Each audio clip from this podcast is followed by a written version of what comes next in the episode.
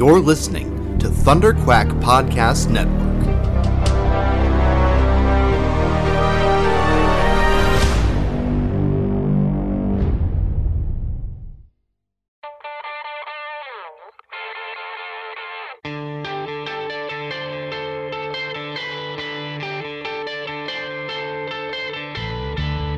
Hi, I'm Dinosaur Don Glut, and you are listening to the Epic Marvel Podcast.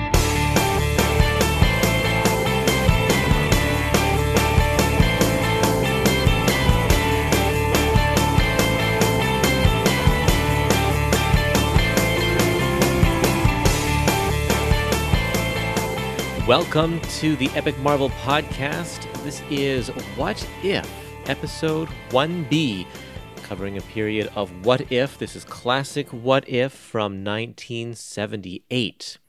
I am your host, Curtis Findley, and today we're going to be talking about six issues of What If, numbers 7 to 12 and I'll read off for you uh, the the content of these just so that if you you know want to skip ahead for a very specific issue, I don't have the timestamps unfortunately, but I can tell you which eh, which what ifs we are talking about here. We're going to be talking about what if someone else besides Spider-Man had been bitten by the radioactive spider? What if the world knew that Daredevil is blind? What if the Avengers had fought evil during the 1950s? What if Jane Foster had found the hammer of Thor? What if the Fantastic Four were the original Marvel bullpen? And what if Rick Jones had become the Hulk? So it's almost been a year that we've been living in this COVID 19 world. And when the pandemic first started and everyone was working from home, I did uh, a live stream from home every single day on my Facebook page where we would take one issue of What If every day and just talk about it. It was just me, mostly me, just by myself. People could come if they wanted to. Not very many people took me up on that offer, but I was just talking about these issues. We go through kind of page by page, and I would talk about the things that I think were kind of cool about them. And so now this podcast episode is a compilation of those live stream recordings. So some of it may seem a little bit disjointed. There will be references to stuff that you see on the screen that, of course, because this is a podcast, you can't see on the screen. Uh, but if you want to see the original video with the the pages of art that I that I'm talking about, you can go to my Facebook page, Epic Marvel Podcast, and uh, look up those in under the video section. Uh, you'll hear a few interview clips from Don Glut and Roy Thomas. I did a couple of interviews with them uh, several months ago. They are already up on my podcast feed. And so if you go to epicmarvelpodcast.com and look for the, the episode index at the top of the page, then you'll be able to find those interviews pretty easily. But I do want to make a public apology to Don Glut because I had started these live stream episodes, I'd done a bunch of them, and then I t- contacted Don Glut for an interview. And at that point, he told me that his last name was pronounced Glute. It's spelled G L U T, but the U has an, a double O sound. And uh, I'm sure he gets that mistake a lot, which is why he corrected me even before we started the interview. But that was too late for these episodes that I had already live streamed. So throughout this episode, with the multiple issues that are written by Don Glut, I say Don Glut. And I'm very embarrassed about that. So I just want to apologize, Don. I'm very sorry for uh, not just not being aware. I had no idea. So uh, please forgive me for all of those times you hear your name mispronounced. Uh, in some of the cases of these episodes, I forgot to hit my recording button for my own little recording device before I started the live stream. So the sound quality, I think, in a couple places is going to uh, change and get a little bit worse because I have to pull the audio from the actual recorded live stream, which wasn't as good as coming through my microphone and my recording device. So that doesn't happen very much. And so most of it will be just fine for you to listen to. And I appreciate everybody's comments and uh, everyone who was involved in the live stream. But let's get right to our episode and tackle these issues of what if.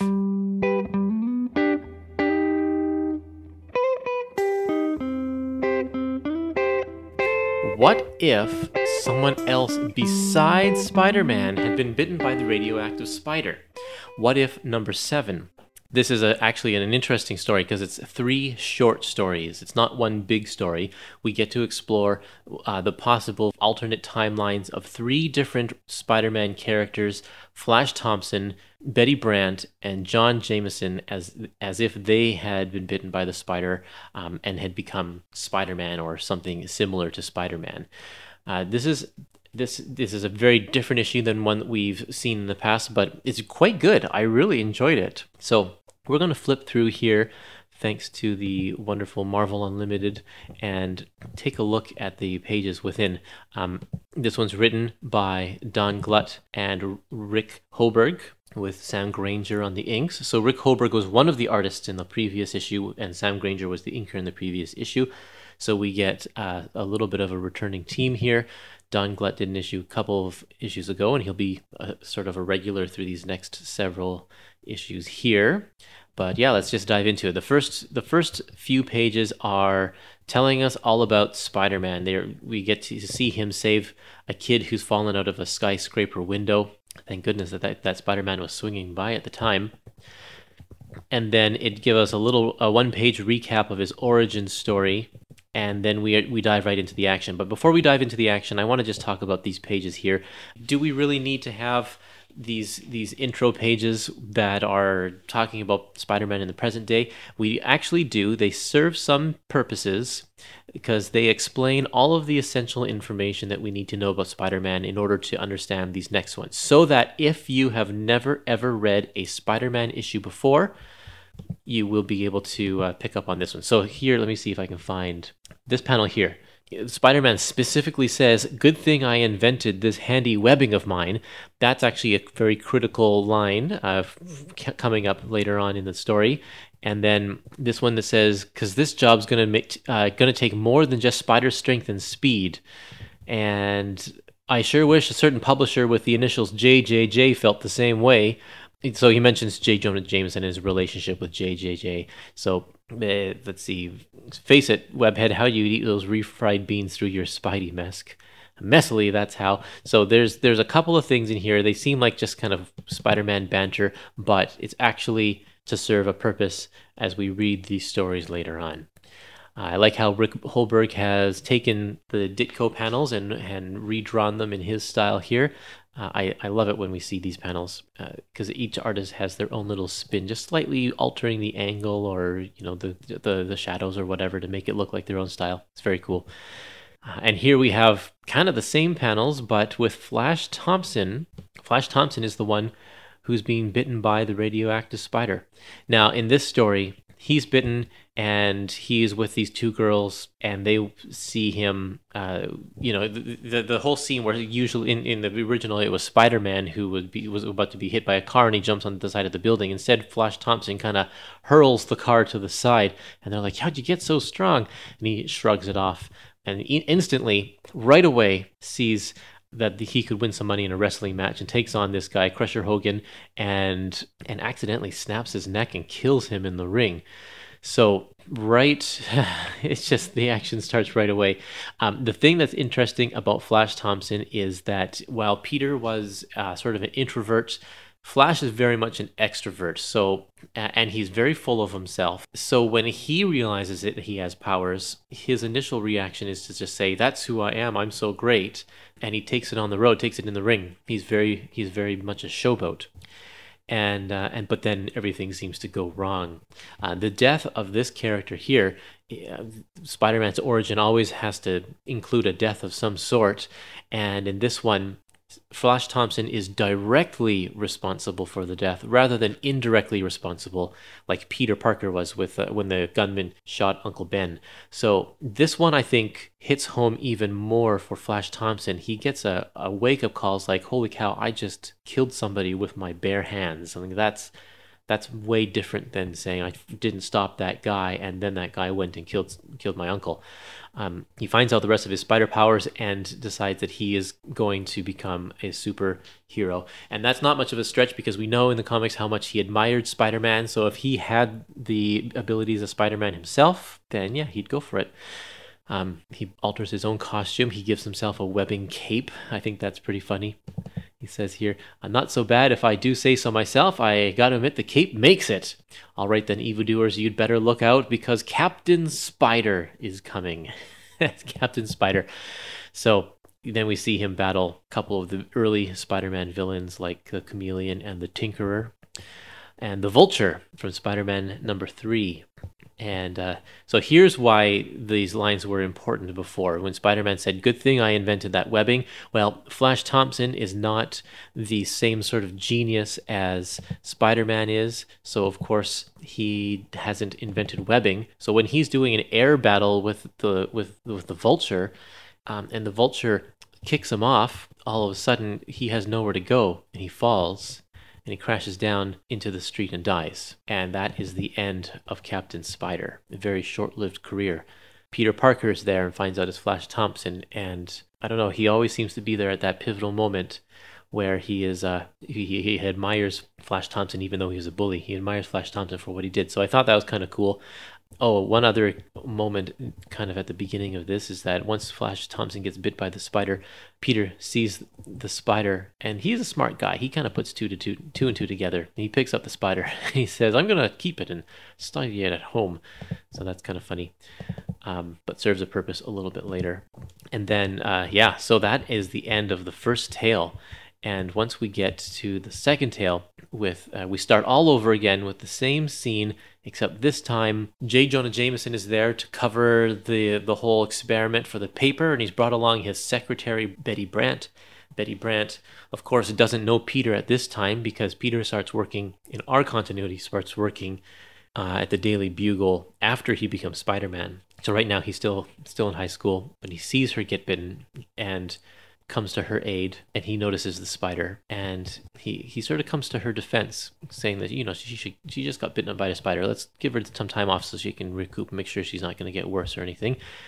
And uh, they go for lunch and we find out that she's got some spider strength. So peter's here this whole time which is kind of cool. So she he puts her through a series of tests. They find out that she's got powers of spider and he invents the spider web for her. So now there's a little bit of a difference from from flash gordon.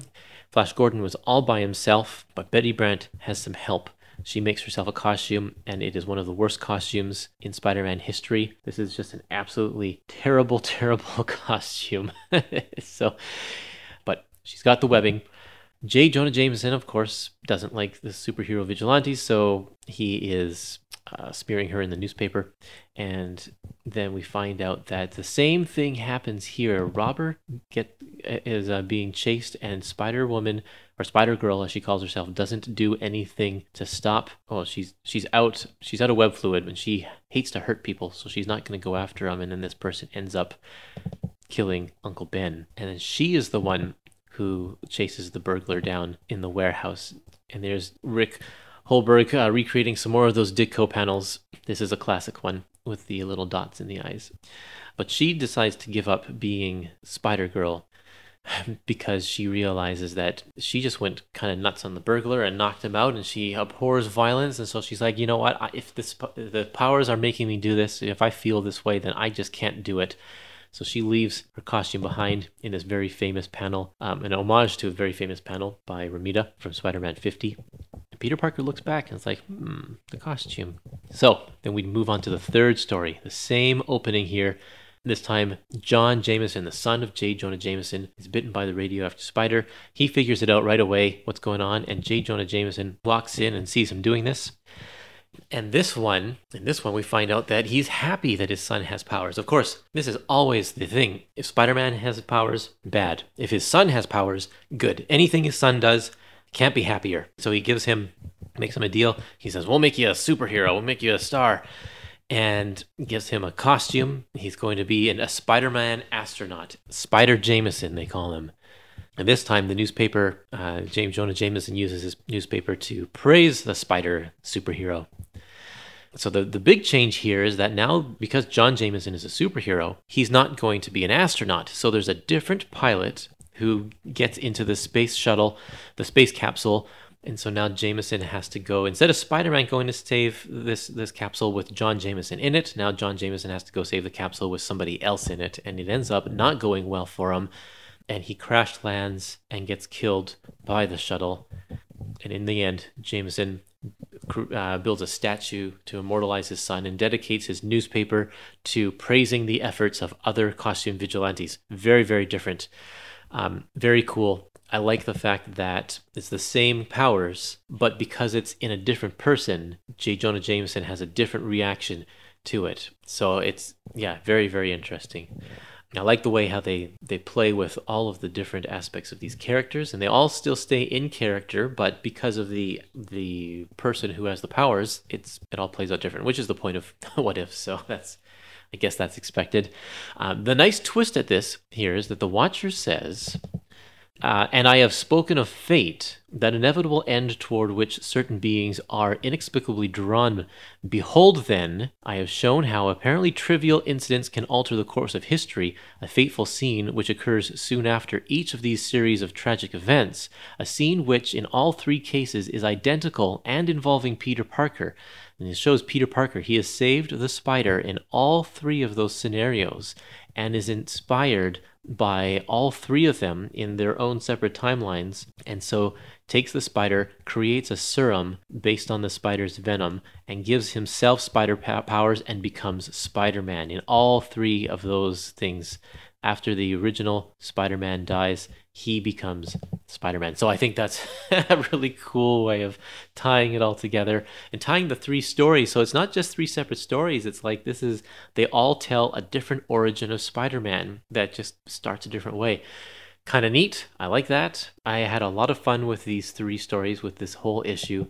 Great, great artwork, great storytelling. I, it was nice, nice, fast paced. And because there's three stories, a lot was packed in there. The letters pages, which are not in in the, these uh, in online in the online version talks about the future of what if. And this is a pretty crazy page. They list a whole ton of ideas of uh, there's a whole page full of what ifs possible what ifs in the future. And they say that they wanted to make a contest. So they asked readers to pick their top three, uh, yeah, top three choices out of the list of which ones they think should be made into actual issues, and they, the people had to mail them in, and Roy Thomas was going to tally them all up, and uh, and make the stories based on that. So that was kind of cool. And apparently, this was so popular. Uh, what does it say here? The big news around Mixed Up Marvel this month is that the first few issues of What If were such smash sellouts that Stan the Man wants the mag to go monthly just a couple issues from now. As soon as Rascally Roy and his California cohorts, with a bit of help natch from the Eastern Seaboard, can gear themselves for the task.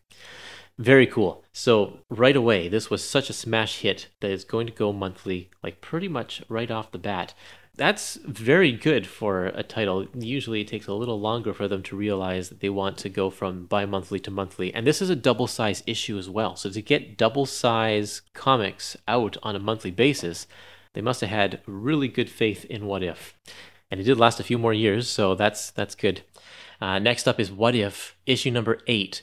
What if the world knew that Daredevil was blind? And for this episode in particular, um, it's a good idea to have on hand Daredevil Epic Collection, Volume 1, The Man Without Fear, because there are several issues in this book that are referenced in this one particular issue of What If. And so uh, it's very good to have this as a reference because um, Daredevil, the, the Daredevil stories just aren't generally as well known as, you know, like the Fantastic Four stories or the early Spider Man stuff. So uh, I know that I had to pull this one off my shelf in order to fully understand, uh, or not understand, but to fully appreciate this issue and all of, because it spans from Daredevil number two all the way to Daredevil number 20. So there's a lot going on in this one.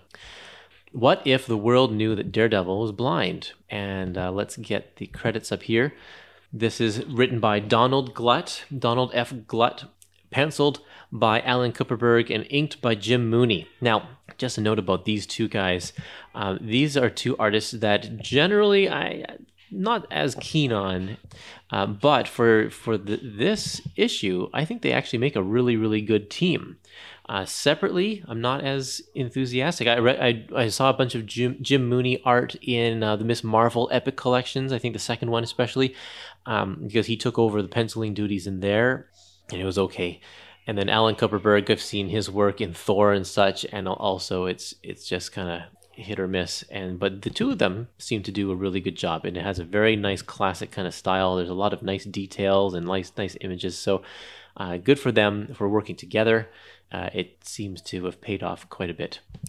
Okay, so carrying on here, the first few pages we get Daredevil battling in his yellow, his original yellow outfit, which he only has for about the first six or seven issues of Daredevil before he changes it to his classic all red costume.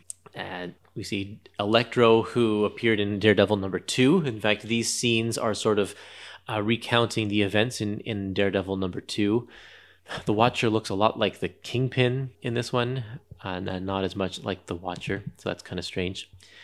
Uh, we have this one moment here where Daredevil's trying to lift up the barbell. This is one of the pivotal moments in the original issue as well because it allows Electro to come and sneak up behind Matt. They really te- they really play up the fact that he's blind in those early issues of of Daredevil because he he you know he he's stumbling around in the dark and he's like, "What's this I feel? It's, it feels like a barbell," and he wouldn't do that today. Any writer who uh, they just use the radar as a second sense kind of and and kind of I don't know. They Daredevil doesn't act the same way, but he did back then. He was like, "Oh, what is this? It's a it's a barbell. I think I can throw this."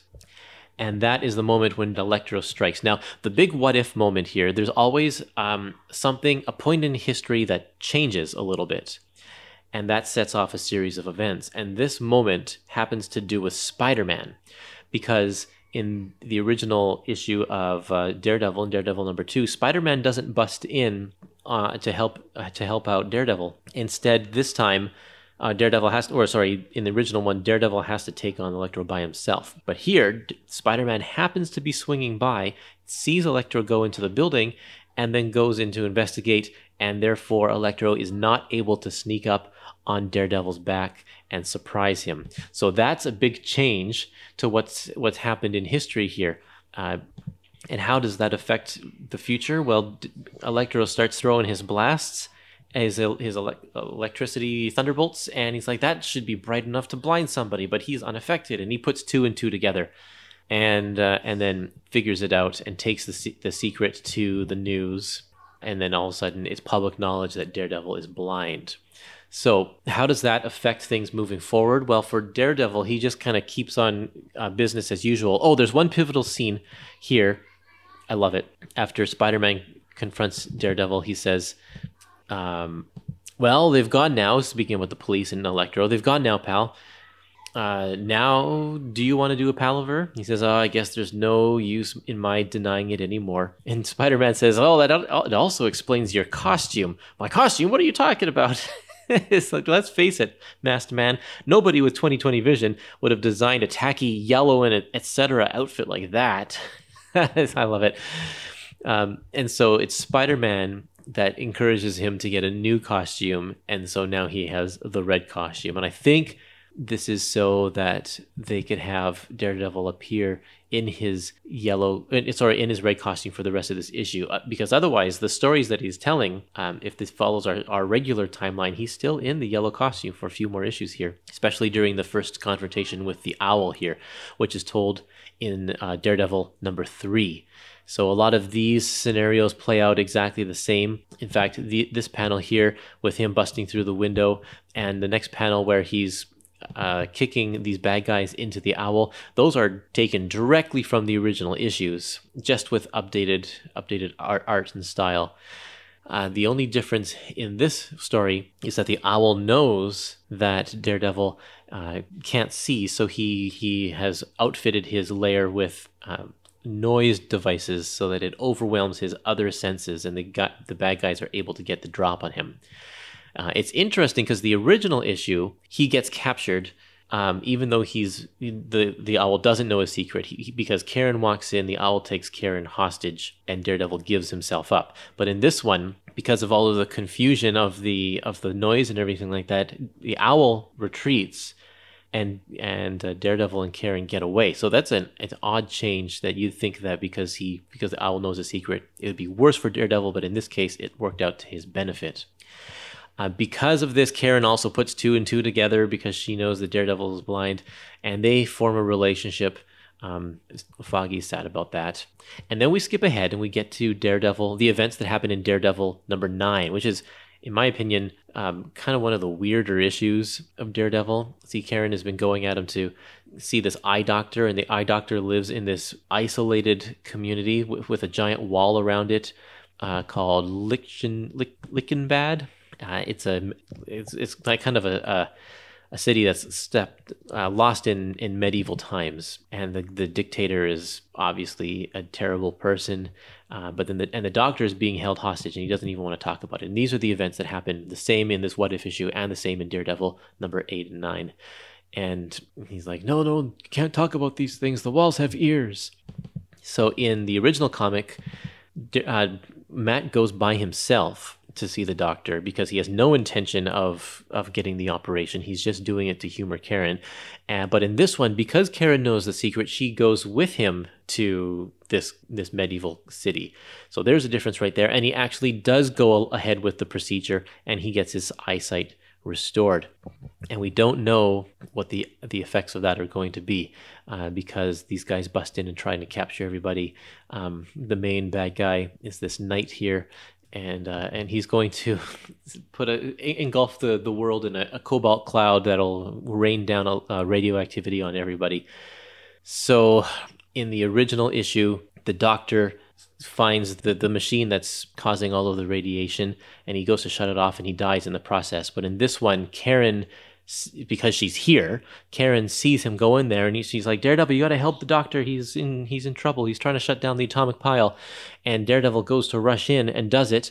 The radiation affects him negatively, takes away all of his powers. So now he is powerless, but now he can also see. And the first thing he sees is Karen and she's beautiful solidifies their relationship they get to live happily ever after he's not a superhero anymore so that's very very interesting the the the main thing here is that karen got to go with him if Karen hadn't gone with him to this to this European country, she wouldn't have warned him about the, what the doctor was doing. Daredevil wouldn't have gone into there to stop the machine, so he would have had his sight and he would have kept his superpowers. So it would have been he would have been a much more effective superhero. So interesting that he is not doing that in this one. Uh, now he's regular, and the story doesn't stop there. In fact, there's a lot more. Now we're fast forwarding to Daredevil number 20, where the owl kidnaps Matt Murdock and uh, doesn't know his secret identity, um, but kidnaps Matt Murdock and puts someone, sets him up in this phony trial which was that was another weird issue. There were a bunch of weird issues in the early Daredevil uh, Daredevil stories, but Matt has to pretend to be Daredevil for the first time in a long time. This time he has no superpowers, but remember he's also a trained boxer and is in really good physical condition, so he can actually hold his own during these battles. But the owl notices that he's not using his extra strength, and when he turns on um, the noise machines, it doesn't do anything. So eventually Daredevil saves the day and he realizes that uh, as long as he keeps being a, a superhero, people are just going to. He, he can actually be more effective now because he doesn't have superpowers as the district attorney. So he says he's going from DD to DA. So kind of a cool ending there. Seems to all work out. Matt and Karen are going to get married, and he is a successful district attorney. Foggy Nelson's still helping him out, and the world is a better place very different type of ending than what we are used to here in the in the what if ones because usually someone dies. In fact, the letter page in this one says specifically the first letter page here it says unfortunately there's one small problem. So far, not one story has had even a slightly optimistic ending. Why in the last two issues? Why in the last two issues alone, three Captain Americas have been killed, and before that, the original Iron Man snuffed it. The Hulk was made totally human, only to have the Thing become equivalent nasty, and Reed Richards lost the only girl he ever loved. This is how these stories have ended. Depressing, isn't it true? So he's like, "You guys got to shape up, or I'm not gonna." I'm not going to uh, continue to get this. so here we have a happy ending for Daredevil. Although you have to wonder, is it really going to be that happy? Because what about all those villains that Daredevil never faces? Do they eventually go on to, to accomplish their goals and do bad things, or do other superheroes step in and take over his rogues gallery? We don't know. But that is the content of this issue here. Now, there's also a bonus story what if the spider had been bitten by a radioactive human? This is by Scott Shaw, who is a great cartoonist. Do with you know, with it, you know. And one of them, one of them was Scott Shaw's idea. Scott Shaw's uh, first comic book story probably was. We were talking at the comic book store where he worked at that time. I don't think he had done any professional comics work, and he says, uh, um, you know, I said, we just talked. I said, well, you know, why don't you do a story about, you know, one of a radio, what if a radioactive boy bit a spider or something? Because I, I lost all the kind of fun to do a spider, and you know, it was was just something we started talking about, and uh, you know, maybe it was uh, his idea. We were just kind of talking about what we could do, you know. And I just thought, well, you know, it's going to be a seven, eight page story in the back of a book. How bad can it be? It's not going to cause anybody not to buy the book, and it, it might be funny. And it, and it turned out to be, you know, kind of a nice little story. I love that because it, it all.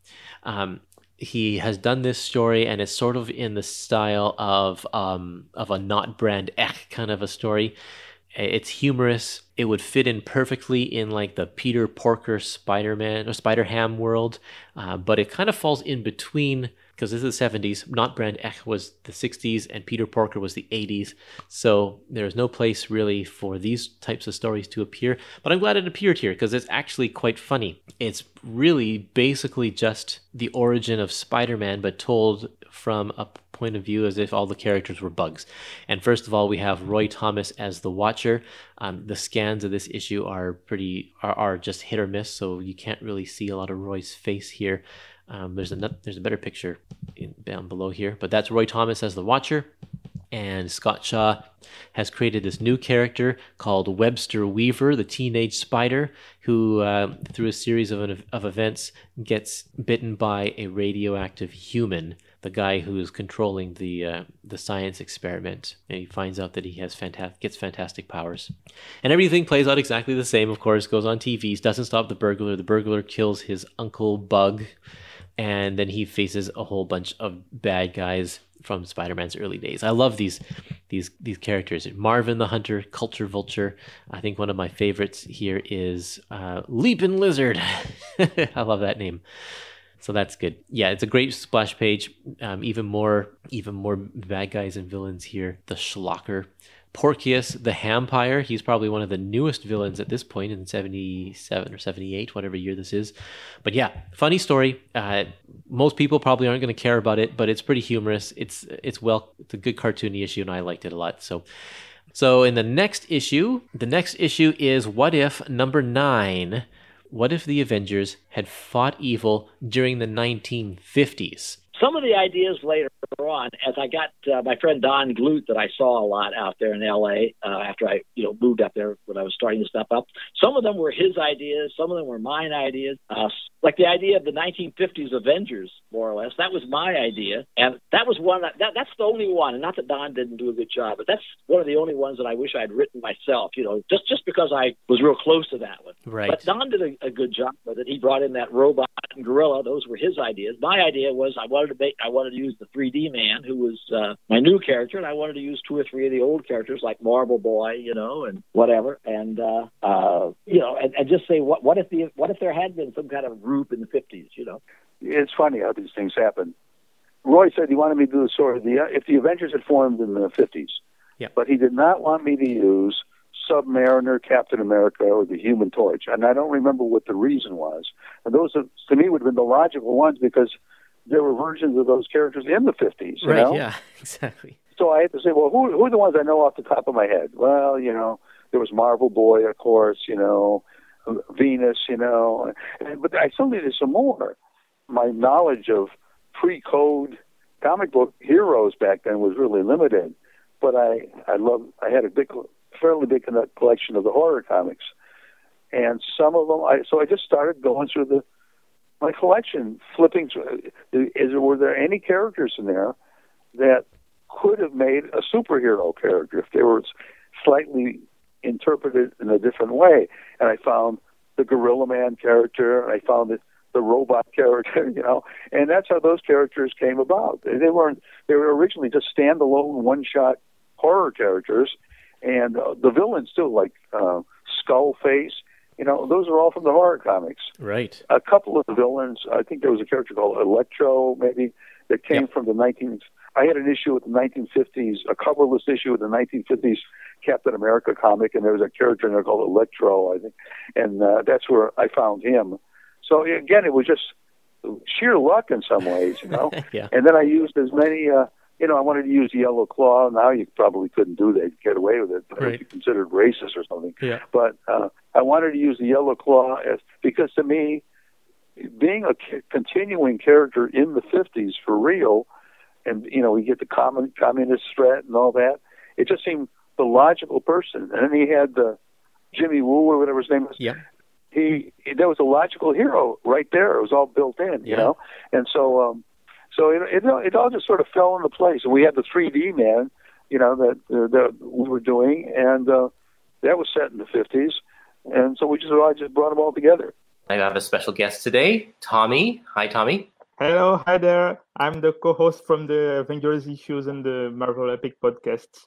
Yeah, yeah, we've been going through the 90s Avengers and having a great time with that. And you specifically really wanted to be on this live stream uh, with this issue. And why is that? Yeah, because there is what the, the issue that somewhat introduced the team that will become the uh, agents of Atlas some many years later. Right. And it's uh, it's very apropos, absolutely. So I'm glad that you're here. Uh, we have this is such a weird issue for a number of reasons. Um, one is just the variety of characters that we've never seen or heard of before, because the 1950s comics today are really not easy to get. They're they're not hard. They're they're really not easy to find. They're not reprinted very much. Um, only a handful of them have ever been reprinted, and so it's it's definitely a very big part of history Yeah, and during the issue, they do many references to these old issues that have been reprinted in uh, old masterworks that has been reprinted these last years. Yeah, not even all of them have been reprinted in Masterworks. Some of them are still uncollected and uh, and kind of lost to time at the moment. Um, those Masterworks is, is kind of a shame because they they did a lot of those Golden Age Masterworks, and I guess they just didn't sell because they stopped doing them. And uh, that's that's the stuff that is so hard to find that it doesn't get reprinted. So I hope that they can either find a, a, an avenue. Well, actually, they are finding avenues for that because they've we've had a bunch of like the Kirby Monsters omnibus and uh, the Ditko. There's a couple of Ditko omnibus collections now, and there's Yeah. even one coming out um, called. They just got solicited the other day called Jack Kirby Love and War, which collects a lot of his love stories and his war stories all in one omnibus. And those ones, um, I think the first appearance of Yellow Claw, the first few issues of Yellow Claw are going to be in there in that book. Ah, okay. So that's cool. And Ji- that means Jimmy Woo as well. Yeah, so I hope that Marvel kind of keeps that going. And myself personally, I, I don't usually buy the Omnis, so I'm hoping that maybe that material will become available in a trade paperback in some way. Yeah. So that- me, I'm mainly a digital reader. So yeah, as, as long as it comes out in trades, it's gonna be a guarantee that we are going to get a, a digital version. Probably, yeah, exactly. Now, and Marvel Unlimited has been uploading some of this stuff recently. We got the first few issues of Yellow Claw, I think, on Marvel Unlimited um, recently, as well as the first eleven or so issues of Menace, which is the first appearance of the robot, the Robot Man in this one. Yeah. And they have some Marvel Boy up there. Uh, they don't, and I think they have Venus up there as well. So they have a good, good deal. Yes. Yeah, but we'll get into that as we go along here. Uh, so this issue, what if uh, number nine? What if the Avengers had fought evil during the 1950s? Now, nice uh, Jack Kirby cover. Really like that. Uh, he was coming back to Marvel uh, at this time and did a ton of covers over the past year or so um, around this time here, uh, as well as taking up chores on some some new books. So we have a script again by Don Glut and art from Alan Kupperberg, just like in the last issue, but uh, this time we have Bill Black doing the inks. Um, not as flashy as the last issue, but it's it's still fine. Uh, the thing that makes this issue different than the other ones is that the Avengers are the ones kind of telling this story, not the Watcher, although the Watcher is definitely there. But Iron Man calls everybody together and says, Hey, look at this trans-dimensional viewing device that I got. It sounds funny because it looks like he he's gathering the other Avengers and let's sit down and watch a TV show Yeah. for a while. exactly. Yeah, let's let's watch this. And they it has a great splash page of all the these 1950s iconic moments like Elvis and Eisenhower, Sputnik, I Love Lucy, 3D movies. It's just a, a snapshot of the 1950s there in, in one Yeah. panel. And we have uh, Elvis Presley and his famous smile. Yep, that's right. and then they just watch the events unfold in this viewing viewing scope or whatever it is. It's kind of a weird thing. And then every once in a while, we'll get the Watcher piping in saying, "And what the Avengers don't know is this." Very strange. But right off the bat, we're introduced to Jimmy Woo, uh, FBI agent Jimmy Woo, who is a holdover from the Golden Age, and uh, he was actually in the Marvel Cinematic Universe as uh, as a character in Ant Man Two, right? Yes, that's it. Uh, kind of a goofy character, but then everybody in that movie was goofy. He really But liked I don't magic. know if in the cast they specify that it's Jimmy Woo, but in the movie they don't really call him Jimmy Woo. I think they call him Jimmy or Mr. Woo, but they don't specifically say that he's Jimmy Woo. Well, if they call him Jimmy or Mr. Woo, wouldn't that make him Jimmy Woo? Yeah, that's it. Yeah, um, I yeah, I I'm just glad that that he's there because he's kind of a cool character, and I like that he dates back this far. That's just that's probably one of Marvel's oldest characters. But anyway, we're he we're seeing here the first several pages are him gathering these the, a team of heroes, and we can go through them one at a time because they're they're just kind of odd characters. The first one he meets is 3D Man, who is not actually a character from the golden age of Marvel. He's a character that was created about a year earlier by Roy Thomas for uh, Marvel Premiere in Marvel Premiere number Yes. 35. That's it. Yeah. Do you like this character? Uh, I, he, he seems somewhat strange by his design. I haven't read much of him, but he appears uh, more in the during the um, Kurt Busiek and George Perez run on Avengers just after Heroes uh, return. And he he was at the time he was uh, triathlon, I think, and later on uh, during Secret Invasion, triathlon becomes the 3D man. He he gets the powers of 3D man. Oh, okay. 3D Man's powers are weird. He has the powers of three people, basically. He has the, the strength times three. he, he was in an accident. Uh, in fact, it says uh, we can we can skip right ahead over to the, the page that has their origin stories recapped in like three panels. Uh, because it's really funny. Um, he's a pilot, and he's captured by Skrulls, and this is Skrulls that existed, like appeared, because this is not a, a Golden Age comic. They're retroactively fitting these Skrulls into 1950s history, even though they first appeared in Fantastic Four in the 60s. But he gets in an accident. Um, no, the the explosion of the flying saucer cat gets him and his brother caught in the explosion, and they all combine. So there's the pilot, there's the brother, and then there's him they get combined into one person, but only when they wear special glasses, special 3D glasses, and they can only be together for three hours. And then they have the powers of three people, so he calls it like his tri vision and tri strength and all this. It, it's it somewhat reminds of uh, Firestorm from DC. That is the uh, two people that get merged together in True. one being. Yep.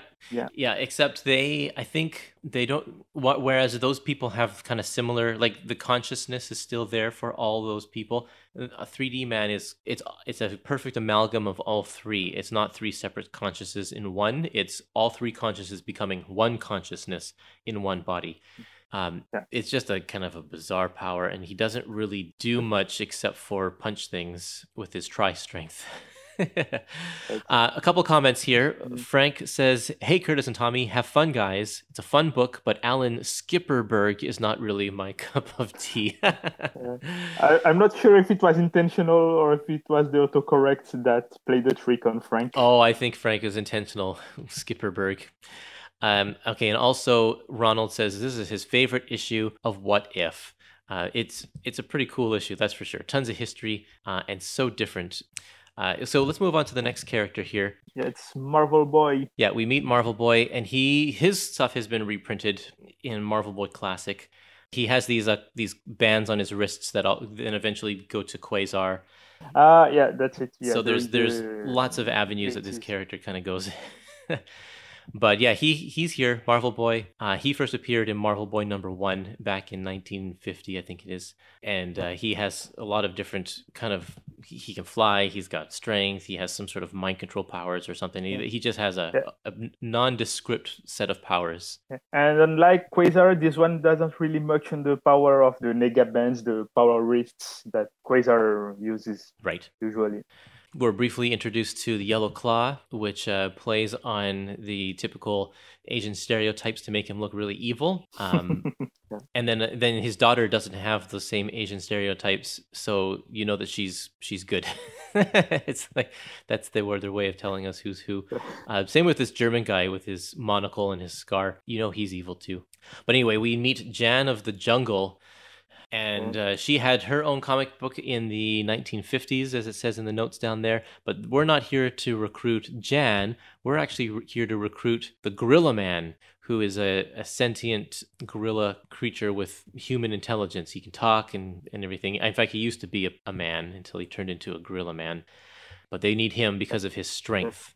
Want to jump up to his origins, the, the recap of his origins? He just says um, Ken Hale, a man obsessed with the idea of a gorilla man, a legendary monster, half man and half animal, supposedly to exist in Kenya during this time. Hale's obsession drove him to seek out the creature, but after slaying him, Hale himself was turned by a strange curse into the new Gorilla Man. And that tale is told oh. in Men's Adventures number 26. And Gorilla Man, I believe, is on the Avengers today uh, in uh, Jason Aaron's run, right? I haven't read the, this run yet, but yeah, he's in Jason Aaron's team. Oh, here's a little correction for us. Ronald says that Marvel Boy became Crusader, a villain in Fantastic Four, and then Wendell Vaughn became Quasar. So yeah, he's had there have been many iterations for the Marvel Boy character over the years. Oh, right, yeah, yeah, because I've seen him appear. I haven't read the uh, the, the Roy Thomas. I think it was Roy Thomas run, mm, and uh, I've seen him on the on the covers, and he was called the Crusader, but I didn't know he was a villain at this time. So, right. Yeah. Thank you, Jay. Uh, Ronald Jay. Yes, thanks, Ronald. Um, okay, who's the next person we meet here? We uh, we also see robot, this new robot here. Uh, so yeah, Namora comes out of the sea. She's been looking for Namor for this whole time, which is kind of cool because he won't surface until Fantastic Four number four in the 60s. So it's kind of like she's been on this quest for well over a decade to try and find Namor, and then she stumbles across this robot. They pull the robot out of the sea, and it's gonna, they're gonna it's gonna join their team.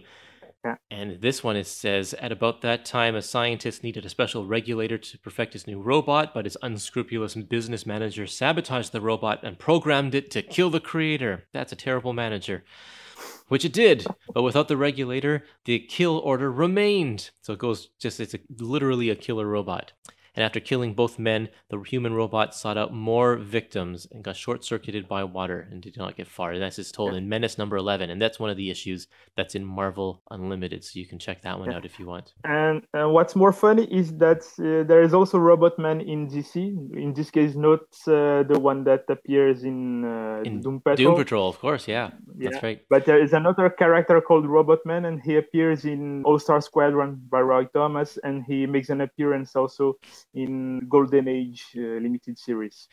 And there's a comic strip in the 90 in the like a newspaper comic strip in the 90s called Robot Man that I absolutely loved. Today it goes by the title Monty. And it's, it's oh, a funny okay. one. It's nothing to do with superheroes at all. But I think actually this guy is called the Human Robot. He's not called Robot Man. He's called the Human ah, Robot. Yeah, right. So he's different right. than like Machine Man and all that. Uh, technically, I guess he's a, a human underneath. But uh, yeah, so we meet this guy, and then we also get introduced to Venus, the the goddess, the Greek goddess Venus, who is the daughter of Zeus, the cousin of Hercules.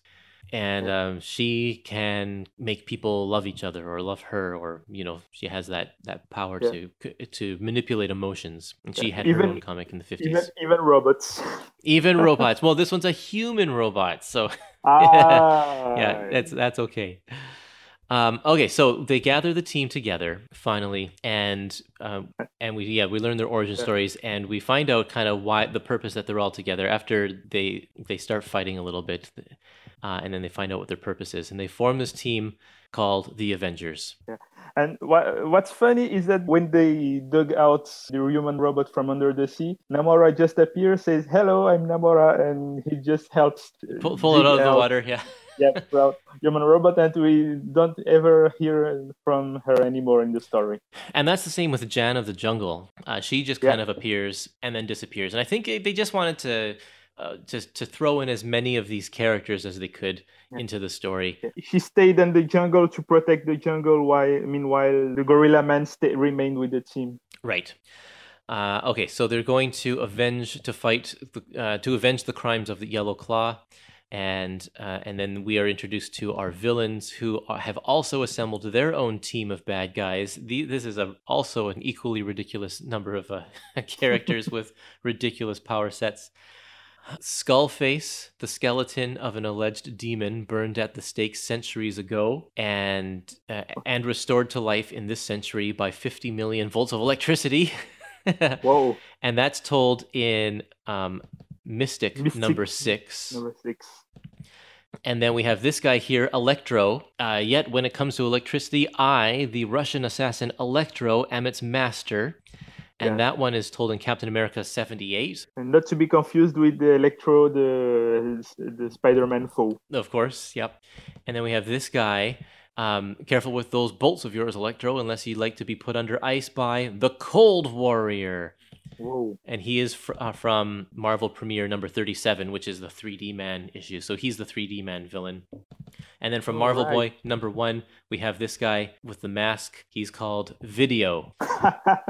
I am the great Video. A laboratory explosion gave me X ray vision, and with the power to kill, and the power to kill with my prolonged stare.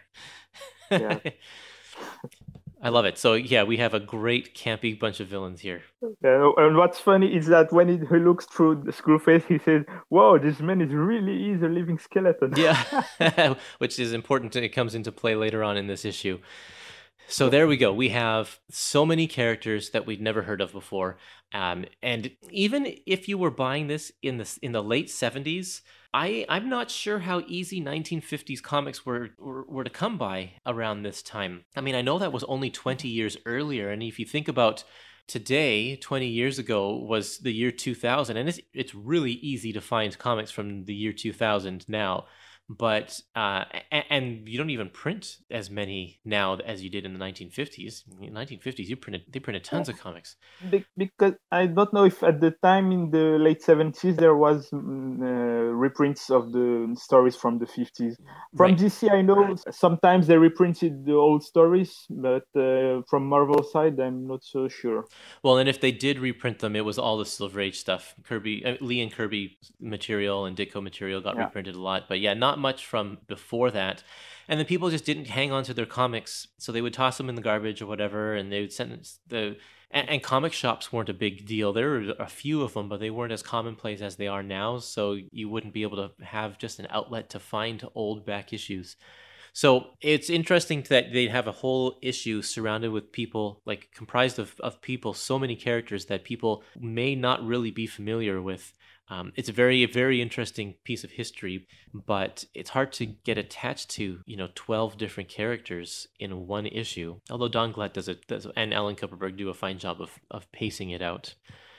But anyway, we, let's get on with our story here. We find out Yellow Claw, his plan is to kidnap the president uh, and torture him. We don't exactly know why, but they do that, and they uh, it's Eisenhower. He's the president, and and the the team goes after him, and we can tell they're not quite a full full fully formed team right now because they're doing a lot of fighting, kind of like how the Avengers themselves actually squabbled quite a bit in the early issues. Um, Yeah. But then we yeah we go and we find out that Jimmy Woo has a relationship with with Yellow Claw's daughter. Isn't that always the case? Um, and yeah, and then we just get into the part of the issue where there's just a big battle, and this is really just to show show off all of these characters' power sets because we really haven't, other than the the little brief introduction, we haven't really seen them in action. So we get to see how effective they are in combat. And um and yeah, 3D man. Oh yeah, here's the part. Um, there's a part where Marvel Boy throws the skull skull face into the ca- ice ice guy. I can't remember his name, and then he just falls apart because all he is is a bag of bones. And there, there's a funny one-liner. Oh, it's one page earlier. Sorry. Yeah, when Cold Warrior freezes uh, Venus, and he says your love power is going is getting frigid. yeah, your love power is going frigid. Good line, totally. Yeah. One, uh, well, Ronald says that Venus is much much less creepy than Eros or Star Fox from Avengers. it's very true, because Eros used his powers f- for bad, Yeah, for his own we can say selfish so. purposes. I like the way that this guy Electro is drawn. The inking on him, they make him look really, really hairy by giving him kind of thicker a thicker outline. And like even you look at his when he's fighting a human robot you can see on like his shoulder in this close up panel of his face that he's just probably got hair all over his face or something all over his body. It's a very very different inking style than the sleek looking inking that we get on the human robot. So I, I like how they're differentiating the characters like that through that that penmanship and eventually they overtake everybody. Yellow Claw gets away. Jimmy Woo um, goes off to find them, and uh, the, they all have a a little powwow with the president in the end. Yeah. Just uh, just one thing that slipped over because uh, I think it was uh, Ronald that said Venus is less creepy than Star Fox. Yeah. But vaguely tries to seduce Marvel Boy when he he helps her the the page before. Right. So that's and that's ambiguous because yeah he says I'm supposed to be smarter than most Earth people, but I was wrong when I deduced that my feelings for you were all caused by that strange power of yours. And then she's like, Well, what do you think, Marvel Boy? So it's like maybe yeah. she influenced him, or maybe he just generally does have feelings for her. Yeah, kind of ambiguous. Whereas Eros is, is definitely like, You woman, come here and love me. yeah, that got him in trouble many times. Yep, the, sure did. Um, yeah, and then at the end, where we return back to the Avengers, where they're reminiscing about, uh, yeah, just imagine if that actually happened. So, what do you think of this issue? Did you like it? I, of course, you like it. You, uh... yeah, I liked it very much. And just one, uh, one or two, let me say, Easter eggs about that team is that because they appeared again in Avengers Forever, the limited series by uh, Kurt Busiek and yep. Carlos Pacheco. But uh, what made the people forget about them is that because they, their reality was erased by I think it was Immortus or Kang. Oh, but anyway, okay. the, yeah, their reality was erased, so the people didn't remember them. And they appeared many years later during I think it was uh, Incredible Hercules, because at the time in the second half of the of it was uh, Greg Pak and Fred Van Lente uh, run during the second part of the run, there was uh, one issue. Uh, not know if it was one issue about Hercules and the other about Amadeus Cho, but during the Amadeus Cho story, they show that there was a, a past stories with uh, Jimmy Woo fighting the the criminals and that they also mentioned the super team that will become the 12 in the limited series by John Michael Straczynski. Right. They also appear during Incredible Hercules in a backup story. It's cool that they have had a lot of play over the years that people kind of keep revisiting these characters. Uh, I like it because there's so many stories to unpack. It's a decade that never really gets talked about. So it's cool that uh, that Marvel uh, decides to pull them back, or and, and, like good job to the creators that that keep reviving this team. Yeah. uh, oh, and... by the way, yeah, the Three Team Men also makes an appearance during during Bill Mantlo's run on Incredible Hulk. He makes an appearance during the fir- I think in the uh, 250 or around it yeah, issue. Totally. Yeah, that's that's that's really cool. And I would love to get a nice collection of 3D Man adventures because he's such a weird character. Yeah. Let's get it, Marvel. Make us a, tr- a 3D Man trade with all of these appearances. Okay, a couple more comments here. Um, as we, yeah, Jim says Agents of Atlas started here. You've already uh, we talked about that kind of at the beginning yes. of the stream, but yeah, we can mention that again. Jimmy Woo t- brings up his, uh, creates his team. I love the title Agents of Atlas because in the 50s, Marvel Comics was called Atlas Comics. Yeah. And so the Agents of Atlas is made up of characters that were from Atlas Comics. Uh, it's just a yeah. wonderful little nod to, to Marvel history that they've yeah. folded into, into so, canon. Yes, and they're called the, uh, the Atlas era heroes. Yes. It's very, very cool. Uh, Shane w- notes that so many what if issues in that first volume ended up getting used by Marvel in continuity later, like Hulk being intelligent and A- Agents of Atlas becoming a team. Uh, yeah, I don't know if it's intentional that they do that kind of thing. We'll talk about in a few issues from now when uh, Jane Foster becomes Thor. Of course, that's very famous now. yeah. Oh yeah, down here at the bottom of this this page here, it says in the next issue, Thor, Conan, the Fantabulous Fantastic Four it says, one of these mighty Marvel features will be spotlighted in What If number 10. Be here. it's like, I would have loved to see Thor, Conan, and the Fantastic Four all together, but no, we're only going to get one of the three. Uh, so we'll have to see which one that's going to be. Maybe maybe it's going to be the case uh, at these times uh, because uh, Marvel got the rights back to Conan, and Conan is in Savage Avengers. So maybe we're going to see someday. that would be great. I'd love to see that. Yep, that'd be really good. Uh, okay, so the the letters page here, he says it says um, last issue we deliberately didn't announce precisely which of several imminent stories would appear in What If number nine. Naturally, we and perhaps you had hoped that it would be our long-awaited Conan in the 20th century tale which Roy Thomas had been talking about pretty much since issue number one of this of this series. He talks about it all the time in these letter pages. But alas, at the last minute, several events, not the least of which was Big John Buscema winging off to Angoulême, France, to pick up an award and be a major guest of honor at an international congress of comic arts fans. Angoulême is like the biggest comic art uh, show convention in the world. It's it's a big deal. So the fact that John got to be guest of honor is very very cool. But he still had 15 pages or so to pencil of that of that issue, so they couldn't get it this time. In fact, it's not going to appear until issue number 13. Uh, thus, it is with pride but a little advanced promotion that we present this time another little brainstorm of Roy's, one he conceived back when he first invented the 3D man a year or so back namely the idea of a superhero group set in the fabulous 50s. The only thing is, Roy never could figure out a place to try out that costume conclave until What If got a few smash issues under its belt. Meanwhile, Roy himself got too busy to work out the details of the 3D Man Venus Marvel Boy trio he thought up. Enter Don Glut, who helped Roy by doing first draft scripts of the second and third 3D Man appearances in Marvel Premiere, although his credit accidentally got left off the final one. So that's too bad. Um, but yeah. Don, uh, what does it say here? Don's even more of a 1950s buff than Roy, so he was raring to go and dug up Gorilla Man and the Human Robot, not to mention Jimmy Woo and the original Yellow Claw, and a whole bunch of ba- uh, baneful baddies from the pre 60s comics uh, to prove his point. But who is the rascally one to argue with enthusiasm like that? That's very cool. Yeah, I I emailed Don because I would love to get a uh, an interview with him about these early oh, days of What great. If. So I'll hopefully he'll email me back and we'll be able to hear from him.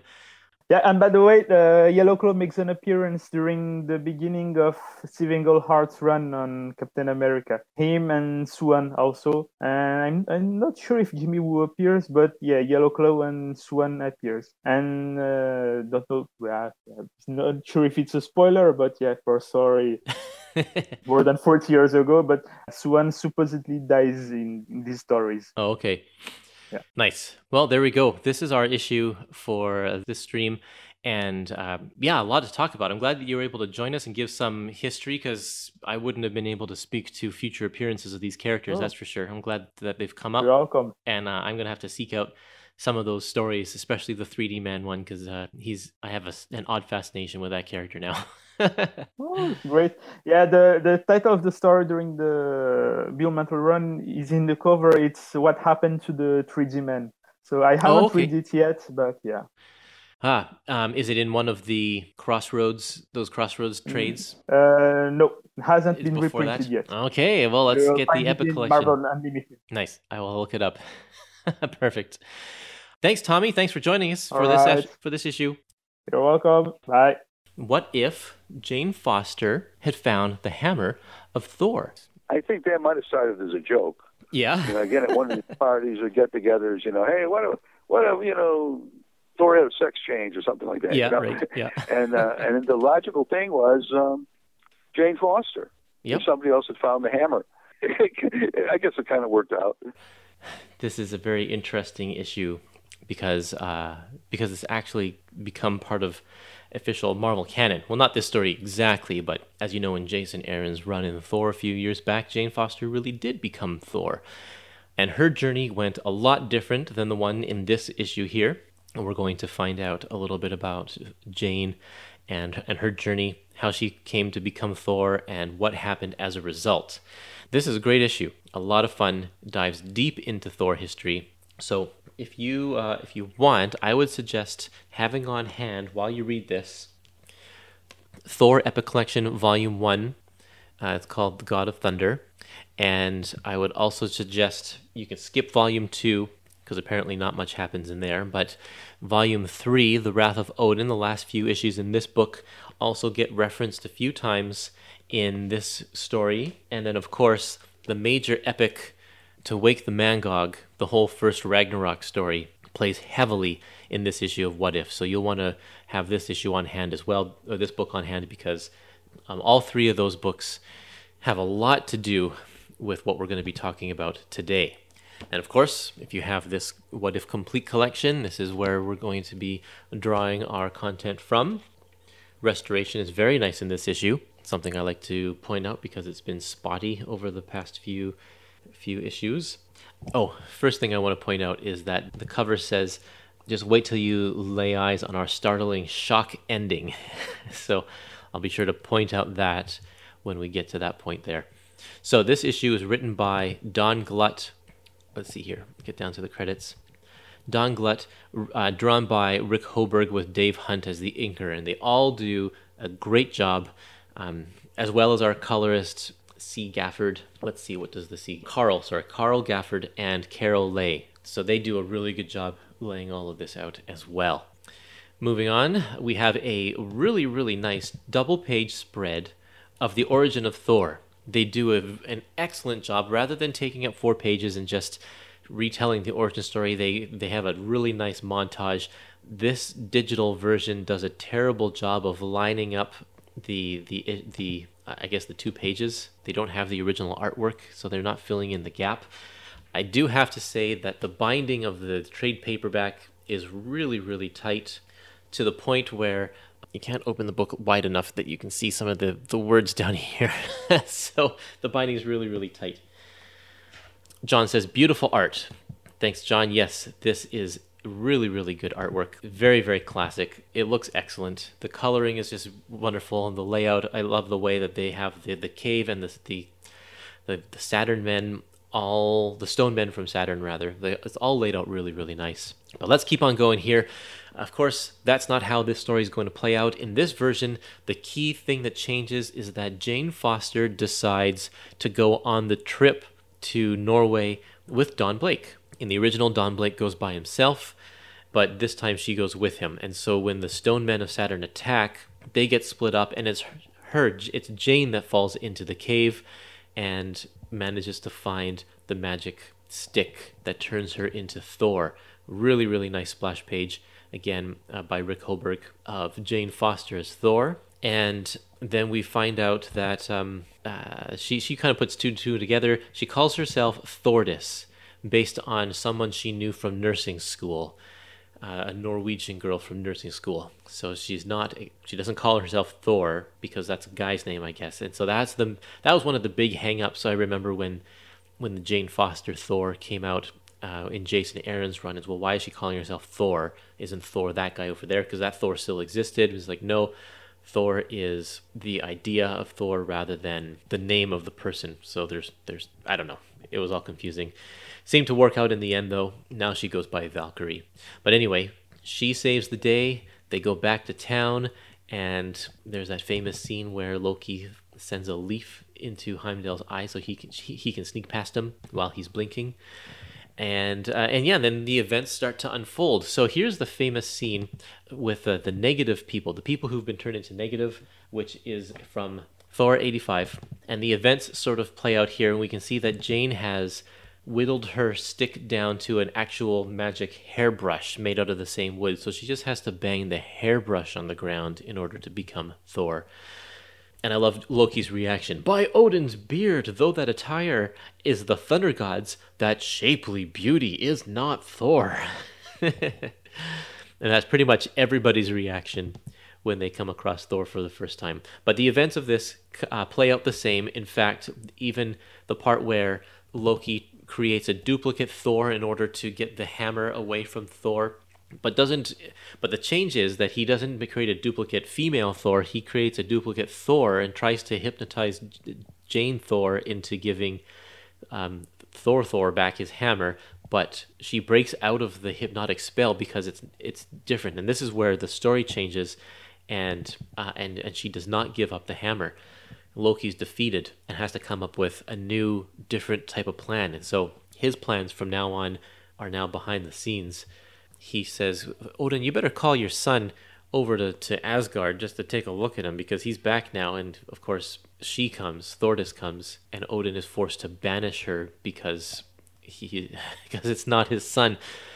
Kind of uh, kind of rude, but that's the case. One of the defining moments here also is Sif is also grieving the loss of of Thor because she was supposed to marry Thor when she reached womanhood, and so now she's not going to do that because she can't marry Thordis um, especially since Thor, Thordis has been banished.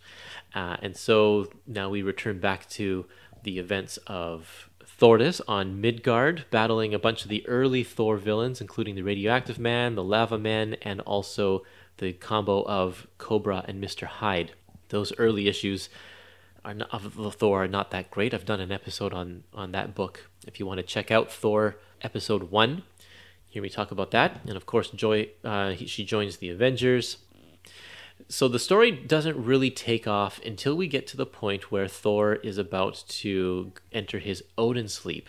And this skips ahead all the way to Thor number uh, 154, which is kind of the beginning of the Mangog story. And Thor is supposed to kind of be the protector of Asgard during the Odin sleep, but of course he's banished Thordis, so no one's there to protect him.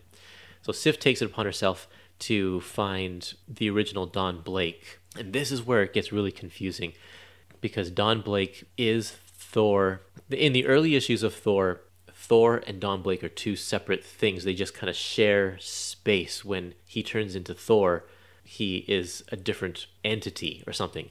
But then it's revealed later on in um, in, in Stan's run that it's a little bit different. Odin had banished Thor, and uh, and and he put he created this Don Blake persona and trapped kind of Thor's mind in this body of being the doctor. And so Sif is trying to regain regain the his his memories.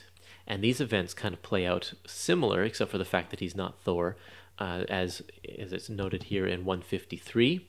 Sif goes to the hospital, uh, just like she does in the comics as well. And I like there's a there's a change, there's a shift in tone in the inking in these la- in the last half of this book, where things become a lot more darker and more moody. The, the, the shading is a lot thicker, and I'm not sure. It only credits one inker, but I don't know what the difference is. But I like the change. It, adds a really cool kind of a feel to these the last half of the book because the the tension gets a lot higher and the stakes are a lot higher, especially when we start to we're introduced to the Mangog character.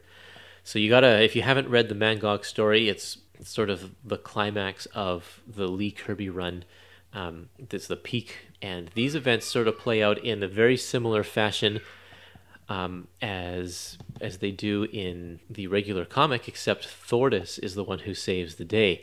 Now, uh, the ending here is kind of a it's a disappointing ending because Odin forces Thordis to give up the hammer um, and return it over to Don Blake. And I thought that's kind of lame because hasn't she proved herself? She literally saved Asgard now from Ragnarok. She literally did that. And Odin's like, but that's too bad. You have to still give up your hammer to Thor, the real Thor, because destiny or fate. Actually, I want to point out back, let's go back a couple pages here because there's a page that I want to point out when Loki manages to get Thordis to go back to Asgard. Odin's really, really pissed at the fact that that Thor is a woman, and he says, "Ordinarily, it would be Loki I would blame for such base blasphemy, but in truth." What hath befallen Thor is even beyond his evil power. The real villain be fate itself. I love I love the over the top dramatic dramatic acting of, of everybody in Asgard. It's just, it's always wonderful.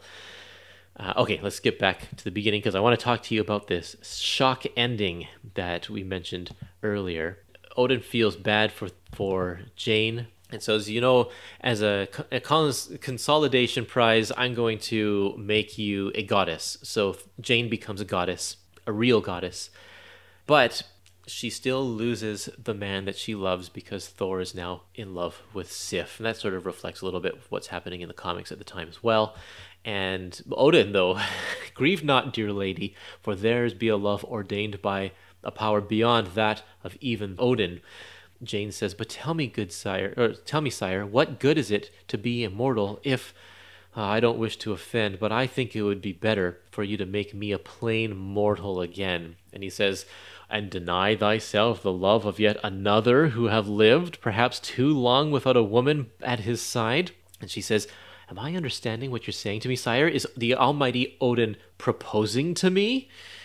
And Odin says, Hast Odin ever been known to jest? And so, yes, in this reality, Odin is not married, so he marries Jane, which I find to be a little on the odd side, maybe a little creepy. I kind of feel like Odin had a crush on Jane like this entire time. And he's like, Well, I can't marry Jane if she's Thor because Thor is supposed to marry Sif, so I need to get Jane to give the power back to Thor so I can marry her. so I think that's kind of how it felt like it played out to me. Um, so they get married, and she becomes the queen of Asgard. Thor and Sif are happily married as well. Everything turns out to be wonderful. This is a happy ending for everybody. Kind of a weird ending, but a happy ending. But yeah, this was a good issue. Even though it had kind of a weird ending, it still was really, really entertaining. Uh, I'm enjoying Don Glut's writing from the issues that he's done so far, and Rick Hoberg is a is a great artist as well. If we can't have Kirby drawing drawing uh, Thor, then we might as well have uh, Rick Hoberg. He's doing a good job. Um, there is a letter page in this one. Uh, Greg Russell says that was creepy. He says thanks. I didn't have that issue uh, yeah, this is a kind of a creepy ending. But there is a letter page at the back. Let's see if they include this in Marvel Unlimited for us to see. Oh yeah, they do. Whoops. In here, I mentioned in a, in a couple issues back that they had a contest, and they they had a whole letter page that was filled with possible what if issues. And they said, if you write in your top three issues, we will make our we will make future what ifs based on these the most popular picks. So some of these did get made and some of them didn't, I think. I'd have to actually look back at all of the issues to make sure. I know some of them did, like what if Gwen Stacy hadn't died? What if Rick Jones had become the Hulk? Uh, what if different superheroes formed the Avengers instead of Thor? That was the 1950s one, I think. What if the real life bullpen had gotten superpowers instead of the Fantastic Four? People really wanted to see that, so that's actually the next issue. What if Conan defeated Red Sonja in combat? I hope that one comes up at some point. Um, what if the Avengers and Fantastic Four merged into one big super team? I don't think that that one happened. And also, what if Howard the Duck had been elected president in 1976? There's one that I really want to see, but I don't think that that happened either. Uh, yeah, and there's also a little note again. This is the ongoing drama of this Conan issue that's supposed to be coming up. Uh, it says also along those lines, Rascally Roy had an idea for a story which combined a couple of these thoughts. It's being begun at this very moment, but not by Mr. T, who's decided that, except for the long promised Conan What If that he started to script at last, that he'd prefer to stave off the dreaded deadline doom on mags like Conan, Savage Sword, Red Sonja, Invaders, and Thor. Uh, let me see here. Steve Gerber's so busy these days with Howard the Duck that he might not get around to doing that tale for us, which is too bad. Simon and Schuster book of Silver Silver Surfer. That's interesting. That there was going to be a Simon and Schuster book, a Silver Surfer book. That ended up being a, something different, I guess. That never happened. I would have loved to see that. Uh, oh yeah, and there's a Beatles advertisement at the back by David Anthony Kraft, but that's not anything to do with What If. That's just an advertisement. But let's find out what the next issue is here. What if number 11? This is an odd one. What if the original Marvel bullpen had become the Fantastic Four? That was kind of funny. Uh, yeah, Jack kind of double crossed me there, but it was okay. I was happy. I'm happy he did it. Um, I uh, among the ideas I had for the beginning, one of the ones I wanted to do, I thought it would be kind of fun if we did a thing where the Marvel bullpen, which I had in mind to be Stan, uh, Jack, Flo Steinberg, because she had been there through 68 and was one of the few women there. Otherwise, it could have been Marie, I suppose, and uh, myself, you know. And so I gave that as the assignment to, to Jack, and uh, and and he he was going to kind of you know plot it and, and kind of plot it out. So I had relatively little to do with the story. I finally decided, you know, I'll just let. I said, Jack, you, you know, I don't remember how the money worked out, but but he could just do whatever he wanted to do with the story and everything. And I was I would come in and write it later on, and that he was supposed to use those four people. When I got the thing back, he had he had sort of wiped wiped me out of the whole thing oh, and no. put in Sol Brodsky. Right. Well, you know, I was a little annoyed because I was going to be the Human Torch in this story Of and some- and everything. I had figured I had figured out Stan's Mister Fantastic and Jack, of course, is the thing, and Flo's the Invisible Girl or Yeah. the Inevitable Girl or whatever it was. And uh, and he'd he'd gotten me out and put in Sol, you know, who uh, had been the production manager.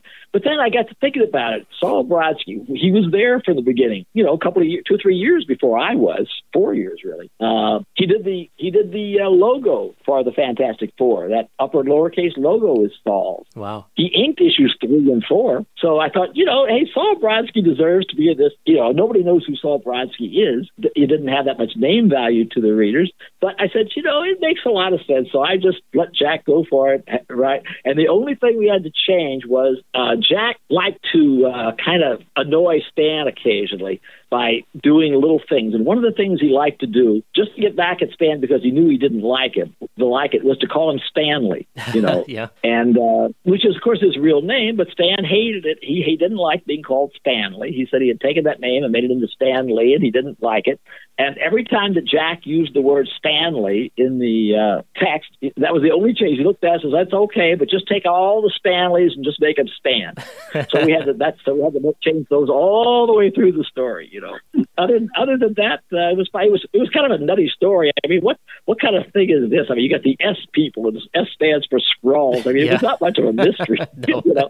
But so, so the thing that was really good about it was a the idea, and for which I will take unblushing credit, Yeah. and b everything that Jack did in terms of just the art and conceptualization, with uh, including having Sol be the, the uh, Human Torch. But I mean, and he even had some good lies. I love the one where, where uh, Sol is flying in the air as the Human Torch, and and uh, and everything, and then he starts to fall, and it says, I, "I'm, you know, I'm, uh, I'm falling." Says, "You're surprised," or whatever it was. You know, Yeah. I mean, it was kind of funny. Jack was not my. He, he wasn't at that stage the kind of write doing the kind of writing that Stan would really like at Marvel, but he he, was a, such a bright guy, and, and he's such a conceptualizer, and he could turn a good phrase sometime too. You know, so so I let that go, and I think I think probably that's the most significant to me. The most significant issue of of What If in any one of the series is the fact that it was really, in a sense, if you counted, it was Jack Kirby's very final Fantastic Four story. Right. Yeah, that's true. Later on, they they dragged some things out of the storyboards he'd done and made a comic, or they published the comic that he had turned in that they'd sat on for a while. But this was his real swan song with the Fantastic Four that he didn't want to do anymore. But he didn't count that because this was really not the Fantastic Four. But Right. to us, it was. You know.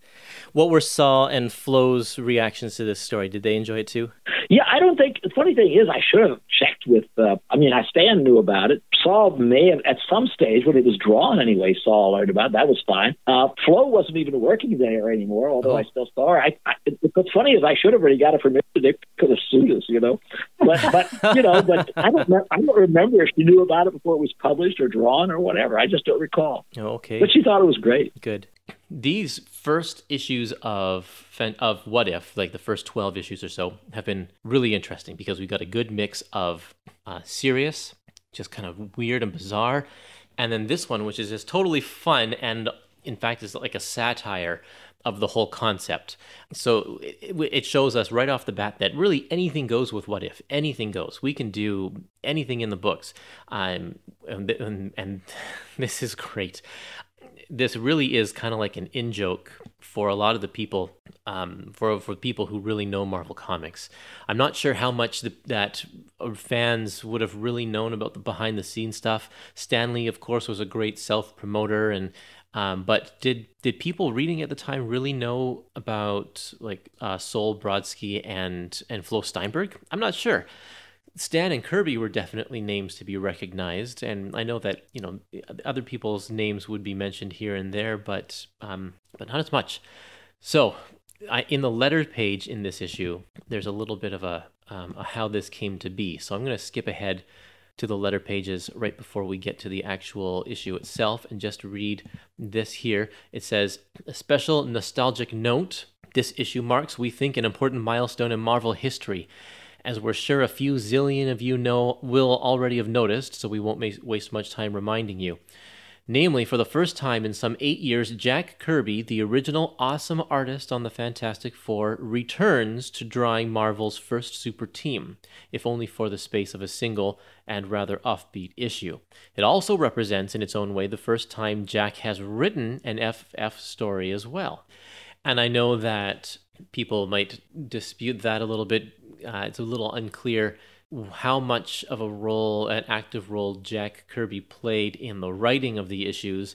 Um, it's said that Stan, as he got busier and busier, would more increasingly make his plots more and more shorter and more condensed so that he would uh, basically just be throwing Jack Kirby a basic, have him bite, fight the the scrolls and this happens or whatever and and then Jack would kind of lay out the entire thing and I don't know if he did any scripting or such but this is full fully formed Jack Kirby written and drawn Fantastic Four. Now, uh, it go the the letter page goes on to say, almost since the beginning of the What If series, Rascally Roy had wanted to do a story in which the Marvel bullpen gained the powers of the FF. His own notion was to feature Stan as Mr. Fantastic, Jack as the Thing, Flo Steinberg or Marie Severin as the Invisible Girl, and his rollicking self as the youthful blonde Human Torch for obvious reasons. In an effort to devote his scripting time to other mags, however, Roy decided to offer the concept to Jack, who altered it by replacing Roy with Sol Brodsky, since Sol had been with the bullpen off and on since the 60s and Jack knows him somewhat better, and coming up with his own unique plot and approach. As for Roy, well, except for a bit of rewriting here and there, aided by the Parallel Worlds concept of uh, Neo assistant editor Mark Gruenwald, He's been content to read, savor, and enjoy. Hope you are doing the same. Ah, so let's bring us back to the beginning of this issue. What if, and the title is different in the inside, what if the Fantastic Four were the original Marvel bullpen? I don't know if that makes a, a difference with the title, switching it around, um, but it is a different title there. But we have uh, Jack Kirby, we have Mike Royer doing the inking and Bill Ray doing the lettering. Now, Mike Royer is a very frequent collaborator with Jack Kirby back in the 70s. Um, of course, Mike never did any work with them on Fantastic Four. Um, that this time came after, but around this time in the late 70s, when when Jack came back to the studio, he was doing a lot of new titles, a lot of them that he was inventing himself, like Devil Dinosaur and the Eternals, and Mike Royer was there along with him uh, for that ride. Um, and then, so we start off here again, another first for for what if we don't get a recap of things as it happened in what how we regularly know Marvel one uh, six one six. We kind of just jump into the action here. All of a sudden, the Watcher says, "Hey, check it out! It's not the Fantastic Four you know." Um, and we have some great caricatures of these guys as they looked in the 70s it's it's odd to see Stan Lee without his um glasses, right? His glasses that have the I guess they're sunglasses or such, but back in the 70s he didn't wear those, but they are very very iconic to how we remember Stan these days because he spent the last I don't know, last few decades always appearing in them, but not not in this comic here. Um, okay, so we're busting in right in the action. We are introduced to the people. This is how I guess the, the right readers will know who these guys are. It says instead of instead, Mr. Fantastic is actually editor Stan Lee, who still occupies the room at the top in the teeming fantasy factory known as Marvel Comics. Sol Brodsky, Marvel VP and Stan's second in command, is secretly the Human Torch. As for Jack Kirby, hardworking artist, life is a flurry of frantic pencil pushing in anticipation of the sudden change which will transform him into the thing. And this reality's invisible girl is actually Marvel Comics secretary Flo Steinberg, better known as the Sobriquet Fabulous Flo. I don't even know what that word is. I should look that up.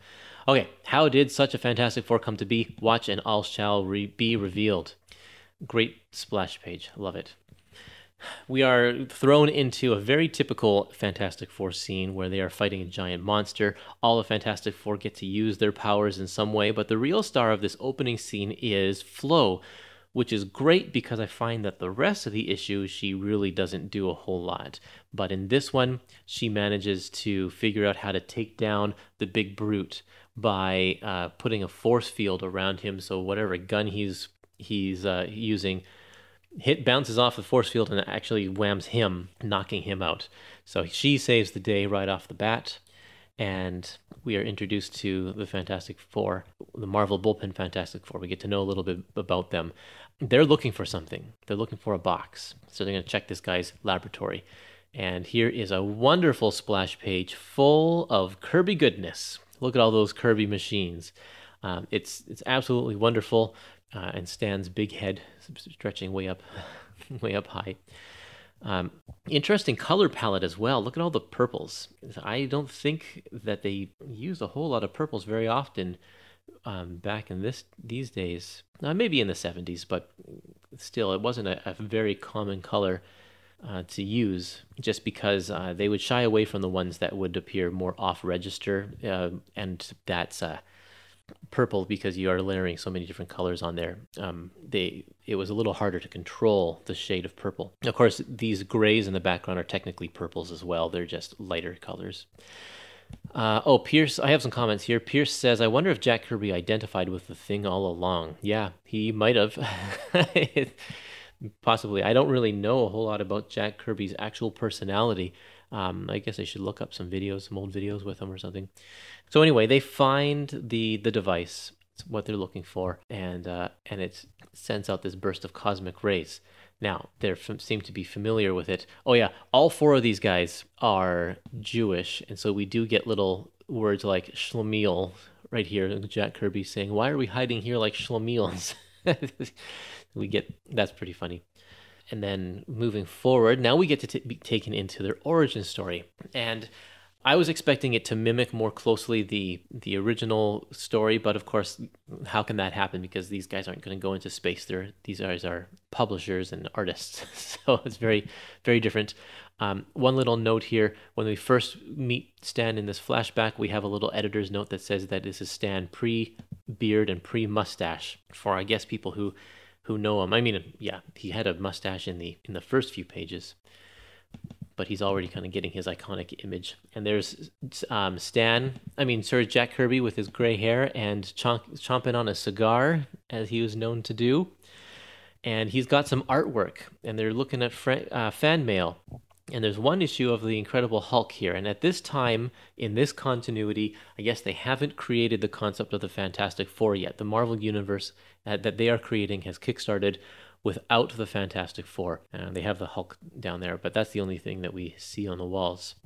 Anyway, all four of these people get together in one room and they open a surprise package and inside is a box that has a note to it and the box when you turn it on starts to emit these cosmic rays and when you get these cosmic rays we have some really nice kirby panels classic kirby pose when sol is uh, leaping forward with one arm and then his you know one arm forward one foot back that's uh, jack kirby loved to do that pose quite often uh, very cool it just looks different than what we're used to from the original fantastic four um, oh no, sorry, it was it's Kirby who's wearing the, the, striped shirt. Both Kirby and Sol are drawn with gray hair, so I think I'm mixing them up a little bit. But Kirby's got the big, thick eyebrows. That's kind of an iconic bit about Kirby as well. And uh, so Kirby breaks the machine with his shoe. I love it. Guess I don't know my own strength, he says. They and then they start to transform, and I love this transformation as it starts to unfold. Um, because it's like they're in a comic book publishing house and so when when Sol turns to Human Torch he catches the comic book work on fire and he tries to save it. I love it. and this is interesting too. He's when he turns to torch, he says, "I'm burning just like the comic book torch. I've even set this uh, the fire to this artwork." So he remembers. Of course, he's referencing the Human Torch from the Golden Age. Uh, that's the only Fantastic Four character that existed at that time. He jumps out the window, and his flame goes out and falls. And that's when we learn that Stan has the power to stretch because he saves sol from uh, from falling and, well, basically splatting on the ground. And of course, Flo is now invisible and she kind of just stays invisible. She pops in and out and makes just makes comments about, "Oh, I'm af- I'm afraid or I'm worried that this is going to happen," uh, which is too bad because uh, she showed great promise in the beginning of this issue here. Anyway, they get a note that says, "Greetings, this box and the uh, open this box and live the ultimate fantasy, the S people, mysterious S people." So the, here's the cool part: is that in, inspired by their own powers, they decide to create a comic book called the Fantastic Four. and they create these new characters based on their own personalities. So Billy he left a comment saying, uh, "Pretty sure Jack was the thing." And if that's the case, then this comic book definitely makes sense. I'm not sure if that's uh, that's true or not, but yeah, it makes sense to me. And it said, and the Watcher says here, strangely enough, this now famous team soon became more famous than their four color the four color counterparts. Um, four color referencing the four color printing process the old comic books used to be printed like uh, printed by uh, and thus did life once more imitate art. And as the real Fantastic Four became a shining symbol of justice, so did the comic magazine characters prosper as well. And if you remember that early issue of Fantastic Four, where um, Reed is called into the offices of Stan and Jack because Reed goes to Stan and Jack and tells him his tales and gives him stories that they can turn into comic books. Now it's kind of the other way around. So it's funny that Stan and Jack kind of they they technically exist in both realities there. but yeah, we we see the comparisons between the characters here. In the development of Reed Richards, it was evident that Stan was learning to use mechanical power with the same astounding flexibility stored in his body. Sue Storm was a was a fit projection of Flo Steinberg's courageous dedication to a venture filled with countless dangers. Uh, and to watch the thing in Human Torch in action was to realize that Jack and Sol had achieved a great com- uh, great command of spectacular power. So yeah, they're all based on their real life counterparts, and they get a ton of fan mail. Another thing that Stan loved to do back in these days was tout how much fan mail his his books always got, and how many fan clubs there were based on his magazines. And uh, also on this page, um, for, sorry for you who are listening on the podcast rather than on a live stream. There's one page here where we get uh, the, the other people in the bullpen are wondering where do these four sneak off to all the time? They always come back, and then these two guys here. He says, Well, we don't speak about it because we don't know. Luckily, Marie Severin, Johnny Romita, and this new kid named Thomas are around to, to take up the slack. So, yeah, these two people in the front foreground here, John Romita and Marie Severin, um, and Roy Thomas. So, pretty cool, pretty cool stuff to see them have a little cameo appearance as well. So we're taken back to Reed's laboratory, and the thing um, Reed is trying, or I say Reed, Stan is trying to cure Sol from his from looking like the thing. But their adventure takes them to under the sea to find Namor the Submariner, and it says here in the bottom, on this alternate version of Earth, the Submariner and other villains have real life counterparts. Isn't that convenient for the sake of the story? I love it. But again, um, interesting colors here with the, the, the seafoam green and light yellow. Uh, you can't see it very well here um, of of Atlantis with the sharp red colors. And you didn't get this kind of coloring usually, I don't think. Usually they, they colored it a little bit differently. Um, I love Stan's dialogue in this uh, sorry, Jack's dialogue, rather. Jack's dialogue emulates a lot of what Stan did, and, the, and, especially when Namor is speaking, you can hear Namor's voice very well. But also, the four of the of the Fantastic Four here still sound like their Fantastic Four counterparts, except for Stan. Uh, Stan sounds like Stan Lee. He's kind of very um, grandiose and such. Um, but Jack Kirby sounds like Ben Grimm and Flo Steinberg sounds like Sue Storm at this time, and um, I guess Sol's a little bit different because he's not a teenager talking like a teenager. But uh, yeah, I, I find that they they are very very close to the original Fantastic Four for the most part. So we find out that Namor has one of these boxes too, and through a series of events, they end up fighting, and then they end up teaming up because they realize that they have a traitor in their midst, and it's revealed that it's actually this whole thing is a plot by the Skrulls. They are the S people. I wish they could have come up with a better name than calling themselves the S people, but oh well. kind of funny.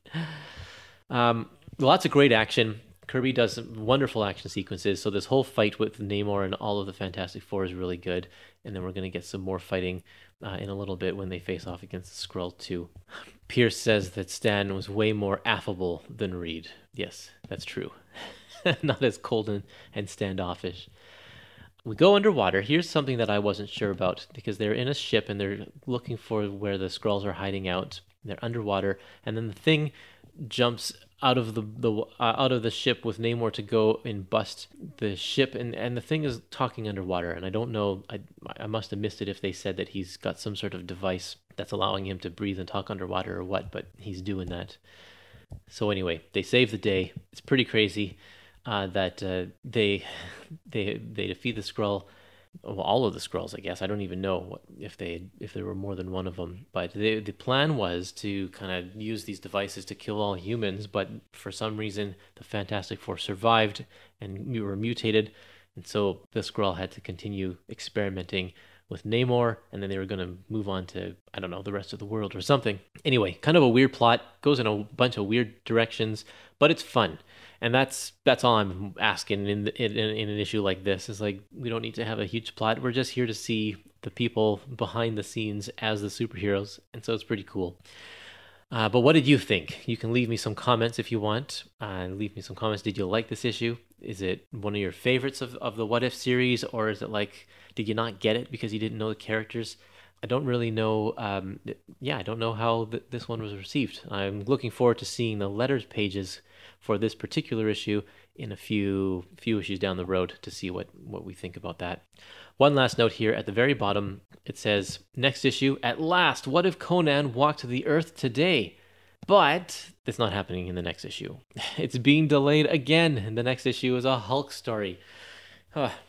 Well, I hope that uh, you find these podcasts interesting. I find that I'm recapping the plot a whole lot more than I usually do or usually like to do, um, because there's so much there's so much story and so much to cram. Because I like to point out the differences. So going through the issue chronologically to point out where things change or where things stay the same is kind of a the you know the way I'm tackling these issues here. Uh, Pierce says, "Fun that the Marvel crew made one for themselves rather than for the fans." Yeah. This probably was for themselves. Although the fans also voted for this because this was one of the options in the letter pages a few issues back where Roy was like, vote for the ones you want to see.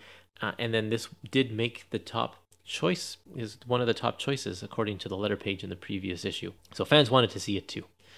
Okay, if that is all we have for this one, let's take a look at what's going to happen in the next issue here. In the next issue, what if Rick Jones had become the Hulk? At the time I did the Hulk that Hulk story, the stories I reference, you know, weren't really that old. I was I wasn't like going back to the 1940s or the 1950s. Right. And so I I kind of remembered generally what characters were involved and everything. But the fun part of that, see, I grew up in the 50s. I was a street kid in Chicago, and uh, I knew how hoodlums and JDs talked and everything because I was one of them. And we, and so I, I wanted to, I figured if Rick Jones became the Hulk, that's how he would sort of he would bring some of that over into the Hulk character, and that was really fun. I really had a, a ball doing that, and yeah. um, and I also want to do one with a happy ending for a change. You know, all of them had where something goes tragically wrong because things worked out a different way because you know somebody stepped on a butterfly or something, and that was a, uh, I had a really good time writing that story. Right on the cover, it says Marvel's TV sensation. And over on Facebook, I forgot to get this ready, so I can't show you. But over on Facebook, Roland left a comment with a cool picture that says, What if Rick James had become the Hulk? And put a little cartoon of Rick James in there. It's really, really funny. Very funny cartoon. Let's see. You can also have on hand the first volume of the Incredible Hulk Epic Collections, Man or Monster, because we reference, of course, the, the origin story quite heavily. You can also have on hand Captain America Epic Collection Volume 2, because it has the Jim Steranko issue with the Incredible Hulk, which is referenced here when Rick Jones becomes Bucky. And we've talked about that one actually in a different What If issue. It's important here too. Then we have another issue I think the second volume of Captain Marvel Masterworks, Captain Marvel Marvel Masterworks, is going to be referenced there as as well as I don't know, maybe the fourth or fifth volume of mm, Captain Marvel after the Jim Starlin run is quite heavily referenced here, as well as Avengers Epic Collection Volume 5, The Kree Skrull War, This Beachhead Earth. In all of these, Rick Jones has had a very, very complicated career and he's been a sidekick for many people and we're kind of exploring all three of those main ones in this one story. Uh, being the sidekick to the Hulk, being the sidekick to Captain Marvel, and being the sidekick to Captain America. And I love how Roy Thomas lies this out as like his trajectory uh, is is laid out as it is in the regular 616 universe, but each time it's interrupted by him becoming the Hulk. And so the Hulk kind of messes up everything going forward here. So let's see how this plays out. It's it's very cool. I'll pull up the credits here. What if number 12 is written by Don Glut and penciled by Sal Buscema? Sal, of course, is the artist of the Hulk at this time, so it's not a stretch that we get to see him in, in the artwork here. It's very cool. It's exactly as you would expect. Um, Bill Black as the inker. He was the inker in the last issue here. And it says also uh, Jim Shooter, consulting editor, and Roy Thomas, editor. I'm sure that they had uh, some stuff to say in the creation of this uh, issue because it goes through uh, a lot of different periods of Marvel history. So I'm sure that they had to make sure they got their facts straight, their timelines correct, and everything like that. Um, but yeah, so here we go. We start off right right off the bat. Bruce Banner's like, "Get out of there! There's gonna be a bomb exploding." And the very first thing that happens that's different is that Rick Jones decides to throw Bruce down into the ditch and take the brunt of the explosion um, instead of instead of Bruce doing that. And so of course he gets Rick gets belted with the gamma rays and and is affected. Uh, and later on, when he, he gets checked up, he realizes that something's wrong and he turns into the Hulk. And I love this uh, when they he he busts out of there and the, the guy's like um, look what just smashed through the wall what is it that that hulk it's a monster with a kid's face like something out of i was a teenage frankenstein Great line there, and I like that. Yeah, Sal doesn't draw the Hulk like he he does. the The facial features are a little smaller. Um, he draws Hulk with a with a big brow usually, and you don't get that kind of big brow. He still has the Rick Jones type hair, and so he does look different. He does look, I, I mean, I guess sort of like more like Rick Jones. It's neat that that uh, Sal was able to do that after drawing the Hulk so many times the regular way he usually does. So moving on here, the events of the fir- in the first six issues of the Incredible Hulk way back in the '60s uh, take place kind of in the desert, where Bruce and Rick hide out in this isolation in this cave that they've kind of re- retrofitted to be an anti-Hulk cave. Bruce would lock him because at that point Bruce turned into Hulk when the sun went down. And so he would lock himself into this Hulk-proof room at night and wait till the Hulk would pass and then he'd get up in the morning and, and Rick Jones would stay outside the door just to make sure that Bruce was okay. And this time, the roles are reversed and Rick is inside. And instead, now this leaves Bruce able to work all night on uh, on, a, on devices that will help turn him turn Rick Jones back, uh, which is kind of handy. But it doesn't really go that way.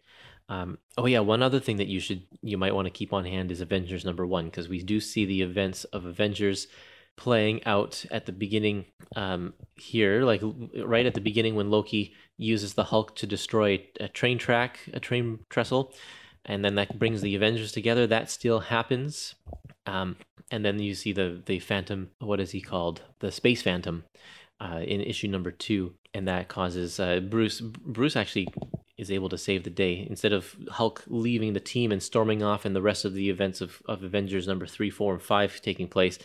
Um, Bruce is manages to cure the cure uh, Rick Jones of his Hulk curse, and everything seems okay. And so he goes on his merry old way, and Rick Jones's life from then on kind of takes the similar path, and he eventually meets up back up with with Captain America fighting Hydra. Now, this is the same issue, uh, except in the Jim Steranko issue, Captain America was fighting the Hulk, but of course, Rick Jones is the Hulk in this one, so they have to change things up. Um, and Rick Jones jumps in and helps him, and then Captain America takes him under his wing, and he becomes Bucky. Now, it's it's different in the fact that at first Captain America didn't want Bucky or didn't want Rick to be Bucky because of all the guilt he felt over losing the other teenage psychic. That's what happened in the original version. But in this one, right away, Rick shows his stuff because he's now he's he's a lot more confident and he's a lot of more of a fighter because of the whole Hulk situation that he's gone through. So I think Cap sees something different in him. So there's a there's a big change right here, and they become a, a really good team. And here we have Sal's recreation of the amazing double page spread that Jim Steranko does in in Captain America 110 uh, doesn't look nearly as impressive as the double page spread, but it's pretty good. And so yeah, they fight this battle with the Hydra agents, and right in the middle, Rick turns back into the Hulk because he's under such incredible pressure being in this fight. So the cure that Bruce Banner made didn't didn't stick. Um, and I love this. I, I love the dialogue that Don, Don Glut puts in here. He, he doesn't sound like Bruce Banner's Hulk. He definitely is a Rick Jones Hulk, saying things like, uh, Hydra wants to humble, rumble with Hulk, huh? Groovy. Then Hulk gets to bust some heads. And that was one of the iconic things about Rick Jones in the 60s was he really embraced the beatnik kind of lingo and slang of the day. And so Hulk talks like that through this entire issue, which is really funny um, it's really funny to see. It's really funny to read, and it's consistent, which is great because this is a different person. So, whereas this is the Hulk, of course, it doesn't have the same mind as the Bruce Banner Hulk. So, I like those that little detail there. Billy is with us again today. He says, "Love Sal's work." Oh, it's different, different Billy. Uh, love Sal's work. Yes, I do too. He's definitely a great artist.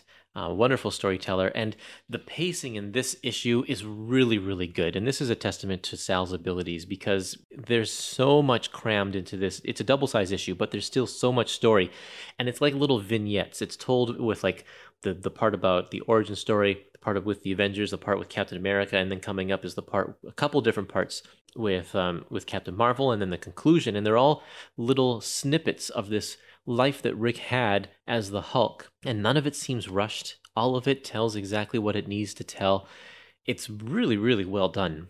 So anyway, we move forward here. Captain America, or um, the Hulk, jumps away and leaves Captain America. So Cap doesn't have a sidekick. Uh, Cap, yeah, Cap doesn't have a sidekick anymore.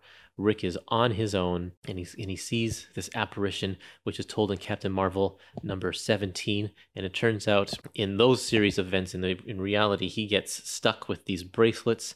And if you know your Marvel history, that means that whenever he hits the bracelets together, he trades spots with Captain Marvel, who's stuck in the negative zone. So Captain Marvel's in the negative zone. Rick is here. He slams the bands together. All of a sudden, Rick is now in the negative zone, and Captain Marvel is on Earth. And so we say that these are scenes from Avengers number 97, which you can pick up in that upcoming Epic collection that'll be out in a couple months. But yeah, so this is interesting here.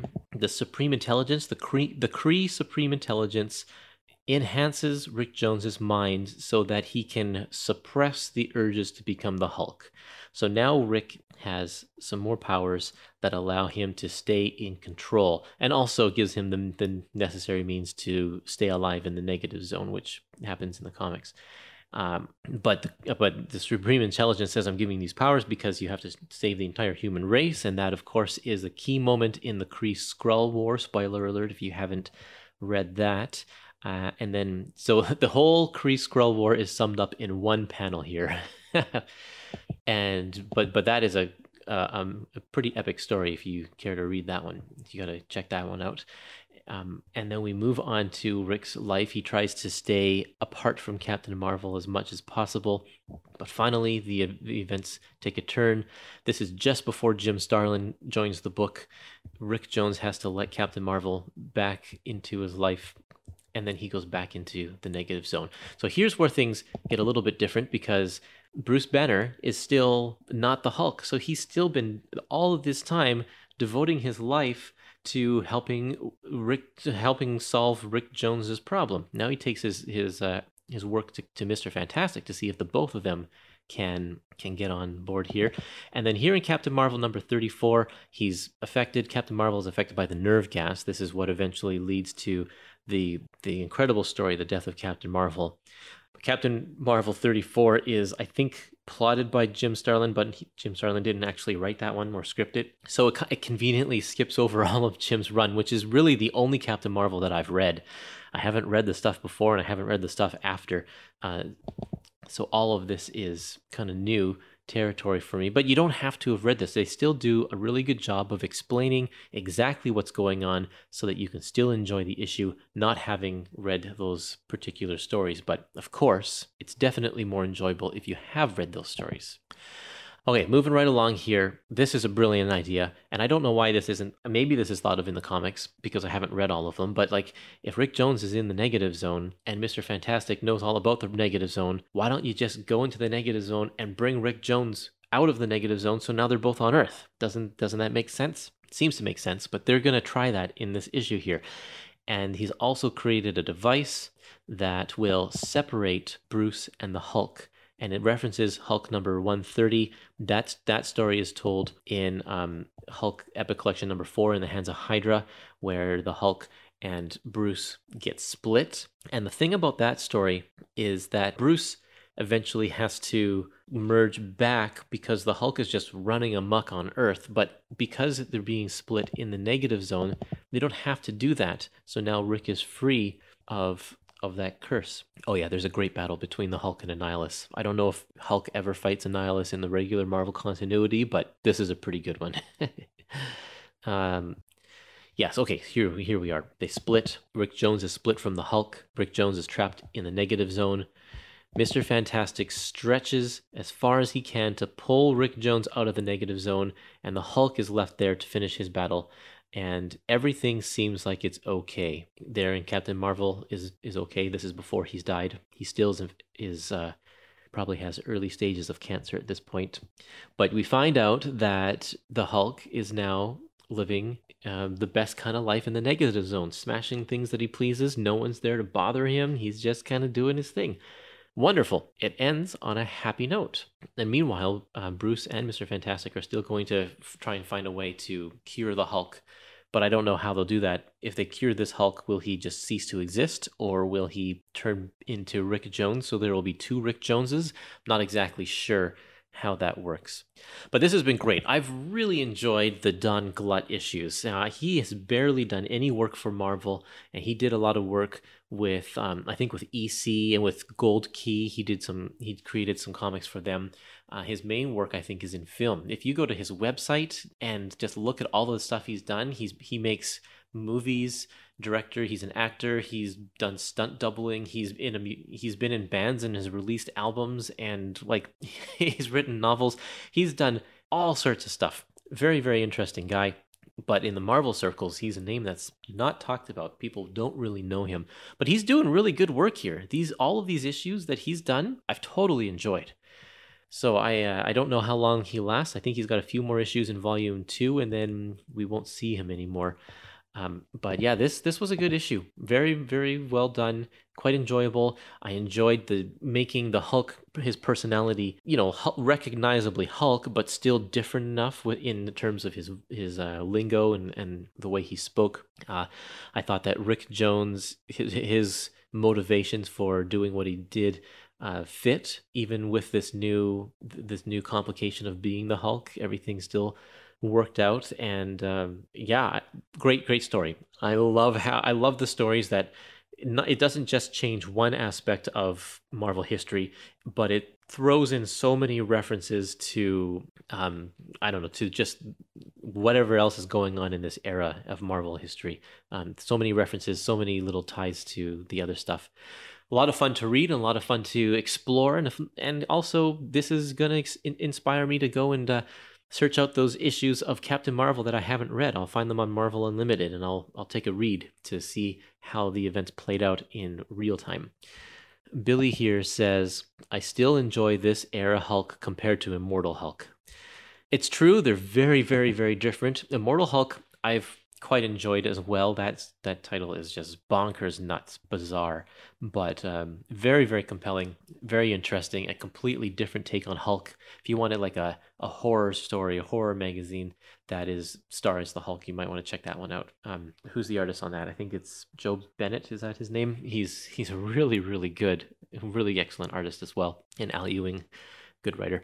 Um, but yeah, I mean, they're so different to this era of Hulk. And I've, if you listen to my podcast um, I've done the first four volumes of the Epic collections as podcast episodes now, And the fourth volume is very good. There's a lot of really cool stuff there. And my co host Alex tells me that, you know, moving forward through Roy Thomas's run here, it, it just gets better. So the 70s is kind of where it's at for the Hulk, um, 70s and 80s. So Oh yeah, and then the, right at the bottom it says next issue. What if Conan walked the Earth today? This time for sure, because this this one issue has been delayed so many times, and they've been hinting at it in the next box at the bottom, but they just keep on having to push it and push it, which is also amazing. That I don't know if these issues, the, like the Don Glut issues, have to be rushed or if they just have them in their back pocket. Because if they're saying next issue Conan and then Conan doesn't appear, they gotta like slot something in there really fast.